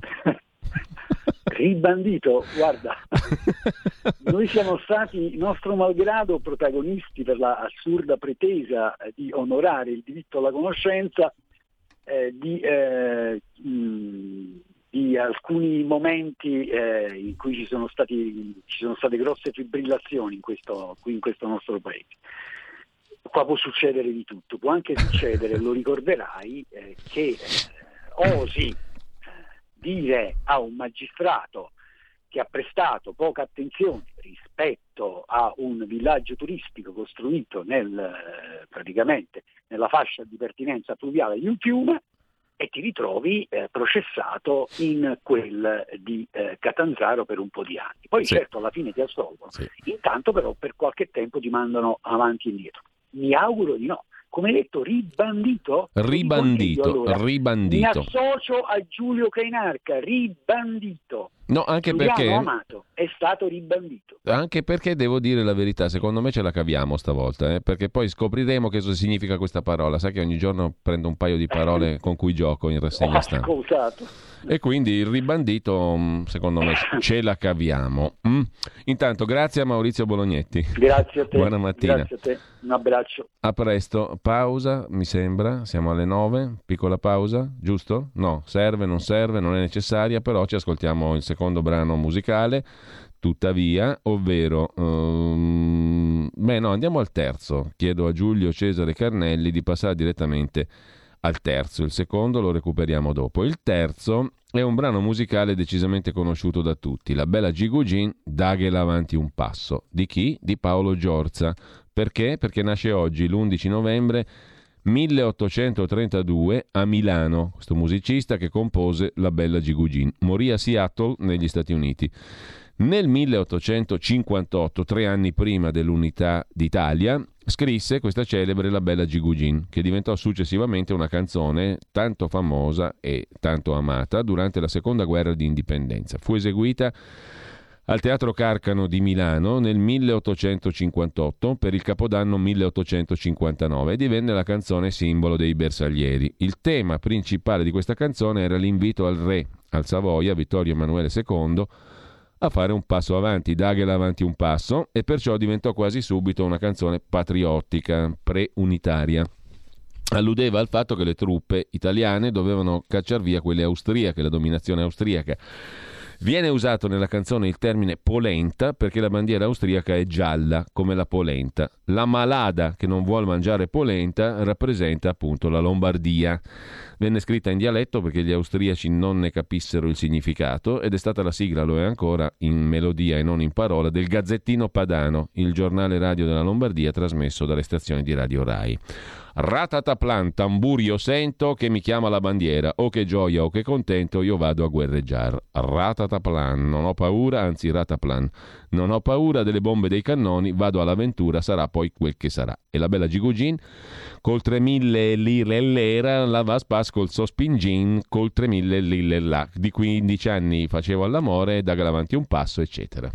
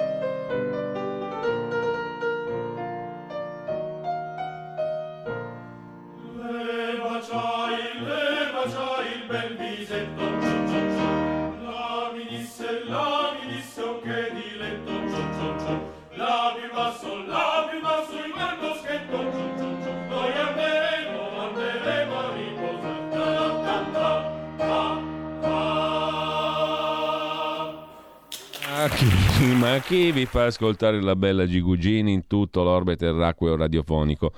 Soltanto Radio RPL, bella forza, dirà qualcuno. Comunque, al di là di questo, eh, la bella Gigugin, eh, per ascoltarla 100 milioni di volte, fate un bel abbonamento a radiorpl.it, c'è il menu, sostienici, abbonati è importante farlo al di là degli scherzi e delle ceglie. Dopodiché noi possiamo tranquillamente dire che Giuliano Amato è un ribandito. Lo possiamo dire tranquillamente perché avete scoperto cosa significa ribandito e quadris? Direi di no, stavolta è difficile. Eh? Un ribandito, scrive un ascoltatore, Franco, è uno che compie più reati. No, no, no, no, no, non ci siamo proprio, caro Franco. Bella l'interpretazione, diciamo, etimologica, ma non ci siamo, non è così. Il ribandito è un'altra cosa. E mm, con una certa forzatura, bisogna dirlo, qualcuno come Giuliano Amato, per esempio, no? Lo dicevamo prima. Giuliano Amato è un ribandito in vista delle elezioni del Presidente della Repubblica. Se ne parla sui giornali di questo ribandito. Perché è ribandito? Eh, lo scopriremo prima di chiudere alle 9.23 con il nostro qui Parlamento e dopodiché alle 9.30 abbiamo Claudio Borghi Aquilini nella sua scuola di magia, oggi dedicata a un tema che mm, è un tema, diciamo così, prettamente economico. Torniamo ad argomento principalmente prettamente economico. Vale a dire, ve lo dico subito, scorrendo la nostra bellissima pagina con bellissima foto, mm, il tema di oggi è mm, la liquidità. Avete presente la vasca piena di liquidità? Avete presente l'apnea in una vasca piena di liquidità? Avete capito qualcosa? No. È un motivo in più per ascoltarci alle 9.30 e qualcosa fino alle 10.30. Eh, intanto mh, mm, torniamo agli articoli degni di nota della giornata di oggi. Eh, I no pass che minacciano i negozianti di Porta Romana, infami li abbiamo già visti. Il ministro Giorgetti che si occupa di Dazan, delle partite di calcio in tv pure. I due che litigano sul muro in Europa, Michel e von der Leyen anche. L'addio ai navigator pure le storie dal Venezuela per i 5 Stelle, i servizi segreti che volevano chiappare Lorenzo Cesa per eh, fargli appoggiare un Conte Ter, pure l'abbiamo visto ma c'è anche sul giornale di oggi la questione di Speranza e Arcuri, premiato duo che ha buttato 500 ventilatori da 10.000 euro, anzi devono essere ancora buttati perché inutilizzabili. E poi sul giornale c'è un altro caso sollevato a pagina 8 da Pasquale Napolitano, faide e tessere gonfiate, la bomba del meridione d'Italia del Sud sul Partito Democratico di Letta. Ad Avellino 10.000 nuovi iscritti in pochi giorni. Queste storie qui non sono assolutamente nuove, riguardano e hanno riguardato anche in passato in buona parte il Partito Democratico, ma non solo. Ha zerato il congresso in Puglia per violazione dello statuto. 10.000 in un botto gli iscritti ad Avellino. Le nuove adesioni sarebbero state pagate tutte con le stesse carte di credito ricaricabili. Si profila un'inchiesta che puntualmente non porterà assolutamente a nulla come le precedenti è lecito presumere, mentre la stampa dà conto di un convegno che unisce i No Pass a Torino, le prove di un movimento, da Cacciari a Freccero a Puzzer, presenti con qualche politico le diverse anime della protesta. A Torino prove generali, scrive la stampa, del futuro movimento No Pass, non un partito, un modo per restare in contatto, dice Ugo Mattei, professore di diritto che ha organizzato il meeting all'International University College of Turin, una piccola realtà in un centro, in centro, in centro città a Torino, si entra da una porta senza cartelli, occasione un convegno titolo Le politiche pandemiche. Ci sono Massimo Cacciari, Giorgio Agamben in collegamento, l'autore televisivo Carlo Freccero, il portuale triestino Stefano Puzzer, lo stesso professor Ugo Mattei, diversi parlamentari di alternativa c'è del gruppo misto. Il filo conduttore, una frase di Cacciari che dice lo stato d'emergenza non finirà. C'è l'intenzione di trasformare il Green Pass in strumento di controllo e sorveglianza permanente, sempre più pervasivo. Su pandemia e vaccino scrive ancora la stampa, conferenzieri e pubblico hanno posizioni diverse. C'è chi il Covid, la Covid, lo, la nega, per altri è meglio il vaccino, per il direttore del college è un insulto dirmi che sono negazionista o Novax, ho perso due zii per colpa del virus, mi sono regolarmente vaccinato. I giornalisti sono ammessi. C'è pure qualche momento di tensione, ma prevale la linea del dialogo, scrive la stampa. La conferenza è un fiume, dura dalle 10 del mattino al tardo pomeriggio. Vedremo di recuperarne anche qualche passaggio qui per la radio. Intanto l'ospite più atteso Cacciari, la pandemia, dice il professor Cacciari, non finirà, il virus muterà, ci sarà bisogno di altre vaccinazioni, ognuno dovrà avere una carta per vivere liberamente. Il governo si sta riorganizzando in chiave tecnocratica per neutralizzare preventivamente conflitti che tra poco saranno enormi. Saremo in una stagione delicatissima tra debito e fondi da spendere, prevede Cacciari. La linea moderata, non complottista, va in parallelo con l'altra. Mariano Bizzarri, La Sapienza di Roma, cita studi e ricerche tra i più accreditati al mondo ma poi non si trattiene, dice già Göring, il gerarca nazista, aveva messo in pratica il concetto di emergenza per l'incendio al Reichstag. Ora si comincerà a fare il controllo e la mappatura del DNA. L'eugenetica non l'ha inventata il nazismo. Mattei arriva a sostenere la necessità di un aventino scientifico Freccero, uno dei nomi più importanti nella storia della TV italiana, dice che la battaglia è di controinformazione, che è la vera informazione.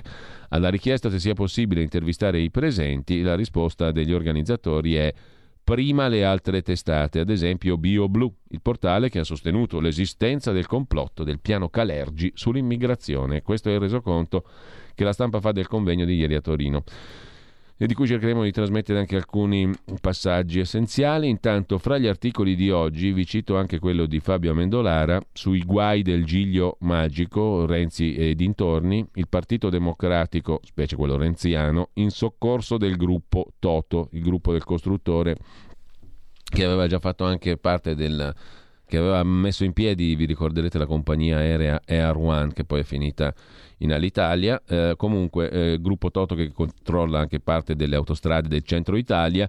Aiutini a raffica in Parlamento dal PD al gruppo abruzzese del costruttore edile originariamente Toto. Agli atti dell'inchiesta sulla fondazione Open anche i provvedimenti presentati dal Partito Democratico per favorire la dynasty abruzzese, il gruppo Toto. Spunta una chat tra il ministro Luca Lotti e Alberto Bianchi, presidente della Fondazione Renziana, con il capofamiglia Toto sugli emendamenti graditi all'impresa. Niente di nuovo, dai Gavio ai Toto è sempre stato così. Niente di particolarmente nuovo, il PD in soccorso del gruppo Toto e la ragnatela Open, così titola oggi la stampa di Torino, un primo piano firmato da Gianluca Paolucci e Giuseppe Salvagiulo, pagina 13. Gli appunti dell'avvocato Bianchi, RAI, banche, affari. Nel 2019 l'idea di una nuova società con Renzi, Lotti e Carrai. Il sogno, i due Mattei insieme. L'altro Matteo chi sarà mai? ma certamente il capitano. Tutti i petali del giglio magico indicati con le iniziali, i dubbi dopo la sconfitta del 18. Vediamo un po'. Ogni petalo del giglio magico con le iniziali. Lui AB, Carrai MC, Lotti LL, Boschi MEB, Renzi M, al massimo MR. L'avvocato Bianchi scriveva tutto per la Procura di Firenze, sono i suoi appunti a dare senso alla storia della Fondazione Open e a dare sostanza alle accuse, finanziamento illecito, traffico di influenze e corruzione. Primo appunto 2011. Mie riflessioni, scrive l'avvocato Bianchi, sulla fondazione contenitore, struttura a medusa, testa e tentacoli operativi. L'idea di serio training a Matteo per prepararlo se va a parlare. Eventi a pagamento, running con Matteo, visite guidate a Firenze con Matteo. Il 2012 e 13 gli anni della scalata, spese fuori controllo, patto dell'ora d'aria, 100.000 euro all'anno per 5 anni con un nocciolo duro di finanziatori. 300.000 euro di debiti. Il 14 comincia con il renzismo al governo. Davide Serra lancia l'allarme sul letale conflitto di interessi e gli appunti raccontano l'approdo a Roma. Programma di governo, tassa successione? No. Giustizia, dare scheda a MEB, ci lavora anche Nordio, allora magistrato. Nomine, dossier che interessano i finanziatori della fondazione. Quello sul sistema autostradale mandato da Gavio, l'abbiamo citato prima, e girato a MR, Matteo Renzi, con allegato emendamento per il decreto Sblocca Italia. Luca sa già. Quello su rimodulazione accise tabacco redatto da British American Tobacco, che finanzia Bianchi e la Open su cui LL, Luca Lotti, è sul pezzo, come su un finanziamento passato al CIPE, Appunti sulle nomine, INPS, Demanio, Ferrovie dello Stato, lottizzazione dei nomi. Capirai che novità tutte queste. Dove sta il succo? Appunti di manager con Lotti, le traversie di Babbo Renzi e ancora l'idea di fare un giornale con tronchetti, cimbri e farina o rinforzare il foglio in alternativa, quello di Ferrara e Cerasa. Il rammarico per il Corriere della Sera, grande occasione persa, annota l'avvocato Bianchi, andava comprato. Un'inchiesta genovese su Briatore con cui M continua a scambiarsi messaggi, va trattato con prudenza. Una cena con Verdini, la strategia per la vendita dell'Ilva. In queste condizioni vince cordata Marcegaglia, nota Bianchi, la ricerca di un nuovo presidente Consob, la RAI, parlare per Pino Insegno con Orfeo, sfiducia di campo dall'orto, ipotesi, Maggioni interim, ticket con Del Brocco, l'autorità dell'energia, Starace e Ferrari si apprezzerebbero De Vincenti, bla bla bla, insomma tutte le nomine varie e via dicendo. Febbraio 2018, legislatura agli sgoccioli, ma prima c'è stato un accordo con riconoscimento di 50 milioni a Toto, il gruppo Toto finanziatore di Bianchi e Open, Appunti su poste AMPAL, team Montepaschi, Ferrovie dello Stato. Renzi poi perderà le elezioni. Il PD nasce il governo giallo-verde, Lega 5 Stelle. Nuovi contatti tra sottosegretari a Ministeri Ambiente e Infrastrutture. Il nome del leghista Siri. Intanto Carrai si è dimesso dalla fondazione Open, scrive mi sono rotto il cazzo, ci dispiace. Viene sciolta la fondazione. Primavera 2019, negli appunti un colloquio con una dirigente del Ministero delle Infrastrutture in mano ai 5 Stelle, oggetto TAV, aeroporto di Firenze nomine imposte, in Eni, dove c'è una guerra, mh, e poi una riga su Carlo Sama per la soia, l'allarme di Lotti per un nuovo partito, e ancora una tesi definita complottista da Carrai che non crede a Minniti, a proposito di affari, un ampio capitolo toscano, tutta una serie di nomine, affari e compagnia bella. A me personalmente, io leggo, sto leggendo tutto con voi, ma non mi pare che ci sia niente di particolarmente succoso perché si parla di quello che si fa in politica. Il grande antipatico viene definito mh, Renzi e poi Bianchi ha un'idea. Il primo marzo, qui siamo nel 2000 quando nel 2019, il primo marzo, un pranzo con l'avvocato milanese Gabriele Fava, io e Gabriele sognatori, perché di mero sogno si tratta, di rapporti più stretti tra i due Mattei, perché questo Gabriele Fava sarebbe vicino alla Lega, scrive la stampa. Tutto un bla bla bla, diciamo così, al massimo livello, mentre sul eh, foglio, sul fatto, chiedo scusa di stamani, c'è anche un'intervista Intervista al giornalista del Sole 24 Ore Gianni Dragoni, autore di un libro, edito da Chiare Lettere appena uscito, La Sacra Famiglia, un'inchiesta sul potere dei Benetton e i rapporti della famiglia con Stato e governi di ogni colore.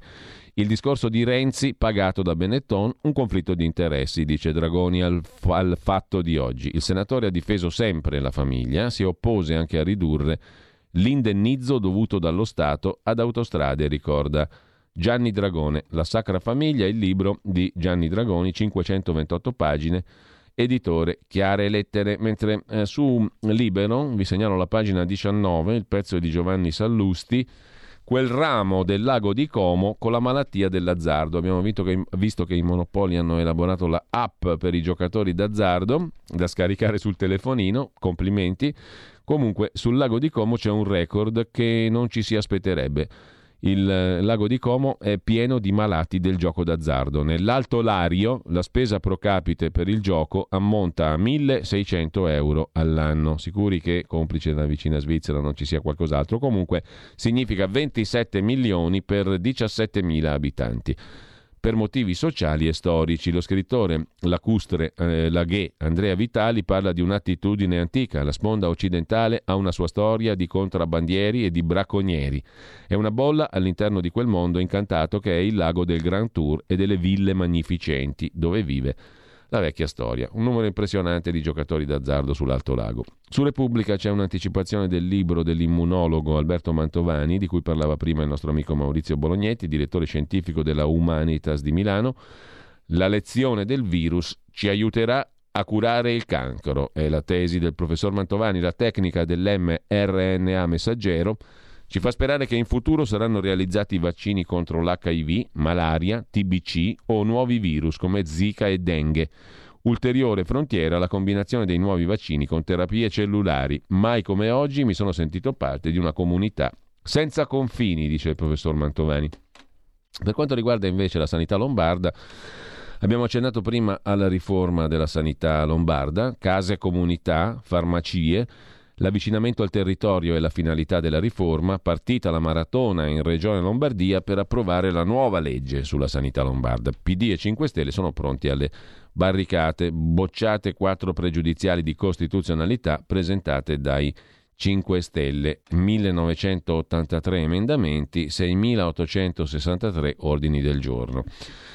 Sul tempo di Roma invece vi segnalo un pezzo sulle case rubate. La politica si muove, un testo presentato dalla Lega, uno dalla Calabria di Forza Italia, anche Astorre del PD annuncia un'iniziativa. Commenta Francesco Storace in Parlamento, finalmente proposte di legge per risolvere il problema delle case occupate. Sulla scorta dell'ultima vicenda, quella dell'86enne signore romano, che si è visto occupare la casa e poi ha avuto 23 giorni per riaverla. Con le norme attuali per recuperare l'immobile occorrono mesi. Il deputato leghista Paolini dice che bisogna cambiare il codice Carroccio e Azzurri propongono aumenti di pena, i democratici procedure burocratiche e giudiziarie più snelle. E sempre tra gli articoli di oggi c'è un'intervista su Libero, pagina 17, a Giorgio D'Inca, che è stato nominato amministratore di sostegno della figlia Samantha, che è precipitata in coma vegetativo a 31 anni. Lasciate morire mia figlia, ora posso decidere per lei, dice il papà. Nelle condizioni in cui si trova, anche la nutrizione è accanimento terapeutico. Lei stessa trovava indecoroso lasciare persone senza che possano vedere se è giorno o notte. E poi ancora su Repubblica invece torniamo alla Covid con un reportage di Alessandra Ziniti da Bucarest in Romania, una Romania devastata dalla Covid con le tombe sulle strade perché al cimitero non c'è posto. Più di 6.000 casi di Covid, oltre 400 morti al giorno, ma i veti della Chiesa ortodossa, scrive Repubblica, tengono la gente lontana dai vaccini. Ora Bucarest invia all'estero i malati. Il sistema ospedaliero non regge, solo 33 cittadini su 100 sono stati immunizzati in Romania. Repubblica la racconta così. Sempre su Repubblica poi il reportage di Giampaolo Visetti dal confine tra Polonia e Bielorussia a Kuznitsa. Fra i dannati di Kuznitsa, aiutateci al confine Bielorussia-Polonia, migranti, ostaggio di fame e gelo, racconta L'inviato di Repubblica. I bambini dormono sugli alberi, i padri accendono fuochi con le betulle, arrivano da Iraq, Afghanistan, Siria, sono diventati l'arma di Lukashenko per ricattare Bruxelles. Mentre mh, di mh, esteri mh, si occupa anche la pagina culturale di Repubblica con Fernando Gentilini, c'è un altro fronte critico, quello, Etiopia, eh, quello in Etiopia fra gli etiopi appunto al governo e, e i ribelli del Tigre, ultima fermata a Addis Abeba, il pezzo appunto di Gentilini oggi su Repubblica, colpi di Stato, insurrezioni, congiure, è la storia dell'Etiopia, ieri come oggi, mentre i tigrini avanzano verso la capitale, Addis Abeba. Cambiando argomento, in cronaca di Milano c'è un tema del quale pure abbiamo già parlato in rassegna stampa, la riforma della giustizia minorile. Da Milano l'allarme, il tribunale sarà meno efficace, parla la procuratrice Gatto, conoscenze frammentate, interessi dei minori a rischio. Denunciano i magistrati, il testo passa alla Camera, ma servono modifiche. Tra i punti critici della riforma la fine della collegialità e la gestione spezzettata dei procedimenti minorili. 165 le sedi minorili in cui si articolerebbe il sistema della giustizia minorile italiana. Il distretto oggi conta 29 sedi troppa, troppa frammentazione la denuncia.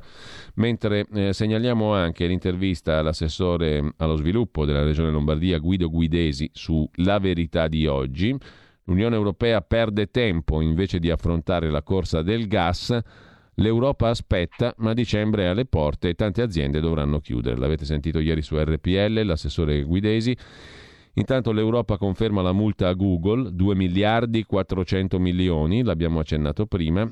Su Repubblica Economia il CDA di Telecom spaccato in tre affronta il nodo dei vertici, il pezzo è di Giovanni Pons, la partita Telecom si riapre, oggi si confrontano i consiglieri nominati dalla francese Vivendi con quelli di Cassa Depositi e Prestiti, lo Stato italiano e Asso Gestioni. E eh, dobbiamo salutarci qua. Um, vi ricordo la scuola di magia alle 9.30. Su Libero il PD che vuole trasformare il, centro, il, Consiglio, Nazionale delle, il Consiglio Nazionale di Ricerche, il CNR, nel suo stipendificio privato, scrive Alessandro Gonzato. Perché? Perché il PD è in manovra per blindare, blindare, il controllo dell'ente pubblico e garantire la disponibilità di 50 milioni per pagare gli emolumenti a consulenti esterni da 50.000 euro ad incarico. Il blitz nella finanziaria. Vedremo se ci riusciranno perché Draghi dice non c'è, non c'è niente per nessuno, per qualcuno magari qualcosa si troverà. Intanto il nostro qui Parlamento e poi eh, la scuola di magia con Claudio Borghi Aquilini alle 9.30 e qualcosa. Buon ascolto. Qui Parlamento. Collega. Grazie Presidente. Eh, signor Ministro, con circolare in data 21 luglio 2021 il Ministero della Salute ha aggiornato le indicazioni concernenti la vaccinazione dei soggetti guariti dal Covid-19 ritenendo per questi possibili la somministrazione di un'unica dose di vaccino purché la vaccinazione venga eseguita preferibilmente entro i sei mesi dalla stessa e comunque non oltre i 12 mesi dalla guarigione. Sulla base di predetta circolare del sottostante parere del CTS si confidava in un'estensione del periodo di validità delle certificazioni verdi Covid-19 rilasciate ai soggetti guariti in maniera tale da allineare la loro durata semestrale alla finestra temporale annuale individuata dal Ministero ai fini della vaccinazione. A distanza diversi di diversi mesi però la situazione è immutata e i cittadini a questo punto rimangono vittime, i guariti, di un paradosso giuridico e immunologico, come è stato definito da più parti. Concluda. Concludo, eh, vorrei, il, vorremmo sapere che cosa intendete fare, anche perché su questo tema sono stati approvati ben due ordini del giorno da quest'Aula, uno nel quale si invitava a valutare la possibilità di ma l'altro invece che garantiva una soluzione. Il Ministro della Salute Roberto Speranza ha facoltà di rispondere. Prego Ministro. Sì, ringrazio l'onorevole Boldi per aver sollecitato un'attenzione su questo tema. La normativa vigente, come lei stessa ha dichiarato, prevede che la durata della validità del Green Pass per i soggetti guariti da Covid-19 è di sei mesi. La durata della validità del Green Pass per i soggetti vaccinati è di 12 mesi. La categoria di soggetti guariti to cure costituisce un unicum specifico in cui l'osservazione scientifica ha evidenziato una risposta immunitaria diversa rispetto ai soggetti che hanno completato il ciclo vaccinale. Tra questi ultimi deve ritenersi compreso il caso del guarito cui entro sei mesi viene somministrata una dose di vaccino. La guarigione con la somministrazione di una dose viene dunque equiparata alla vaccinazione, con conseguente validità della certificazione verde di 12 mesi a partire dalla somministrazione della seconda dose in questione. Voglio rammentare che il regolamento europeo numero 953 del 2021 ha stabilito che i certificati di guarigione guarigione possono avere una durata massima di 180 giorni dal primo test molecolare positivo. Il Governo intende dare seguito agli impegni assunti con i richiamati ordini del giorno al fine di avviare un percorso di approfondimento con gli organi tecnico-scientifici competenti, ivi compreso il Comitato Tecnico Scientifico, onde acclarare se alla luce degli studi più recenti vi siano le condizioni per valutare diversamente la validità del certificato verde rilasciato ai guariti, ferma restando la verifica di di compatibilità tra tale opzione, di tale opzione con il regolamento europeo menzionato quanto ai fini della mobilità transfrontaliera. Segnalo al riguardo che, stando alla letteratura scientifica più recente, secondo quanto segnalato dall'Istituto Superiore di Sanità, i dati attualmente disponibili sul rischio di reinfezione da SARS-CoV-2 nelle persone guarite e conseguente trasmissione ad altri sono ancora limitati. Le evidenze disponibili suggeriscono che il rischio di reinfezione può essere considerato considerato basso se la successiva esposizione a varianti antigenicamente simili di SARS-CoV-2 si verifica entro 3-6 mesi dalla diagnosi iniziale. Gli stessi Centers for Disease Control, autorevolissima istituzione, stimano che questo periodo sia di sei mesi. In ogni caso, come sempre, il Governo procederà nelle sue valutazioni e decisioni sulla base delle migliori evidenze scientifiche disponibili. Ha facoltà di replicare la deputata Rossana Boldi. Prego, collega. Ministro, io mi scuso ma non posso ritenermi soddisfatta della sua risposta. Lei prima ha parlato di una precisa e univoca volontà parlamentare e qui mi pare che la precisa e univoca volontà parlamentare sia stata assolutamente disattesa.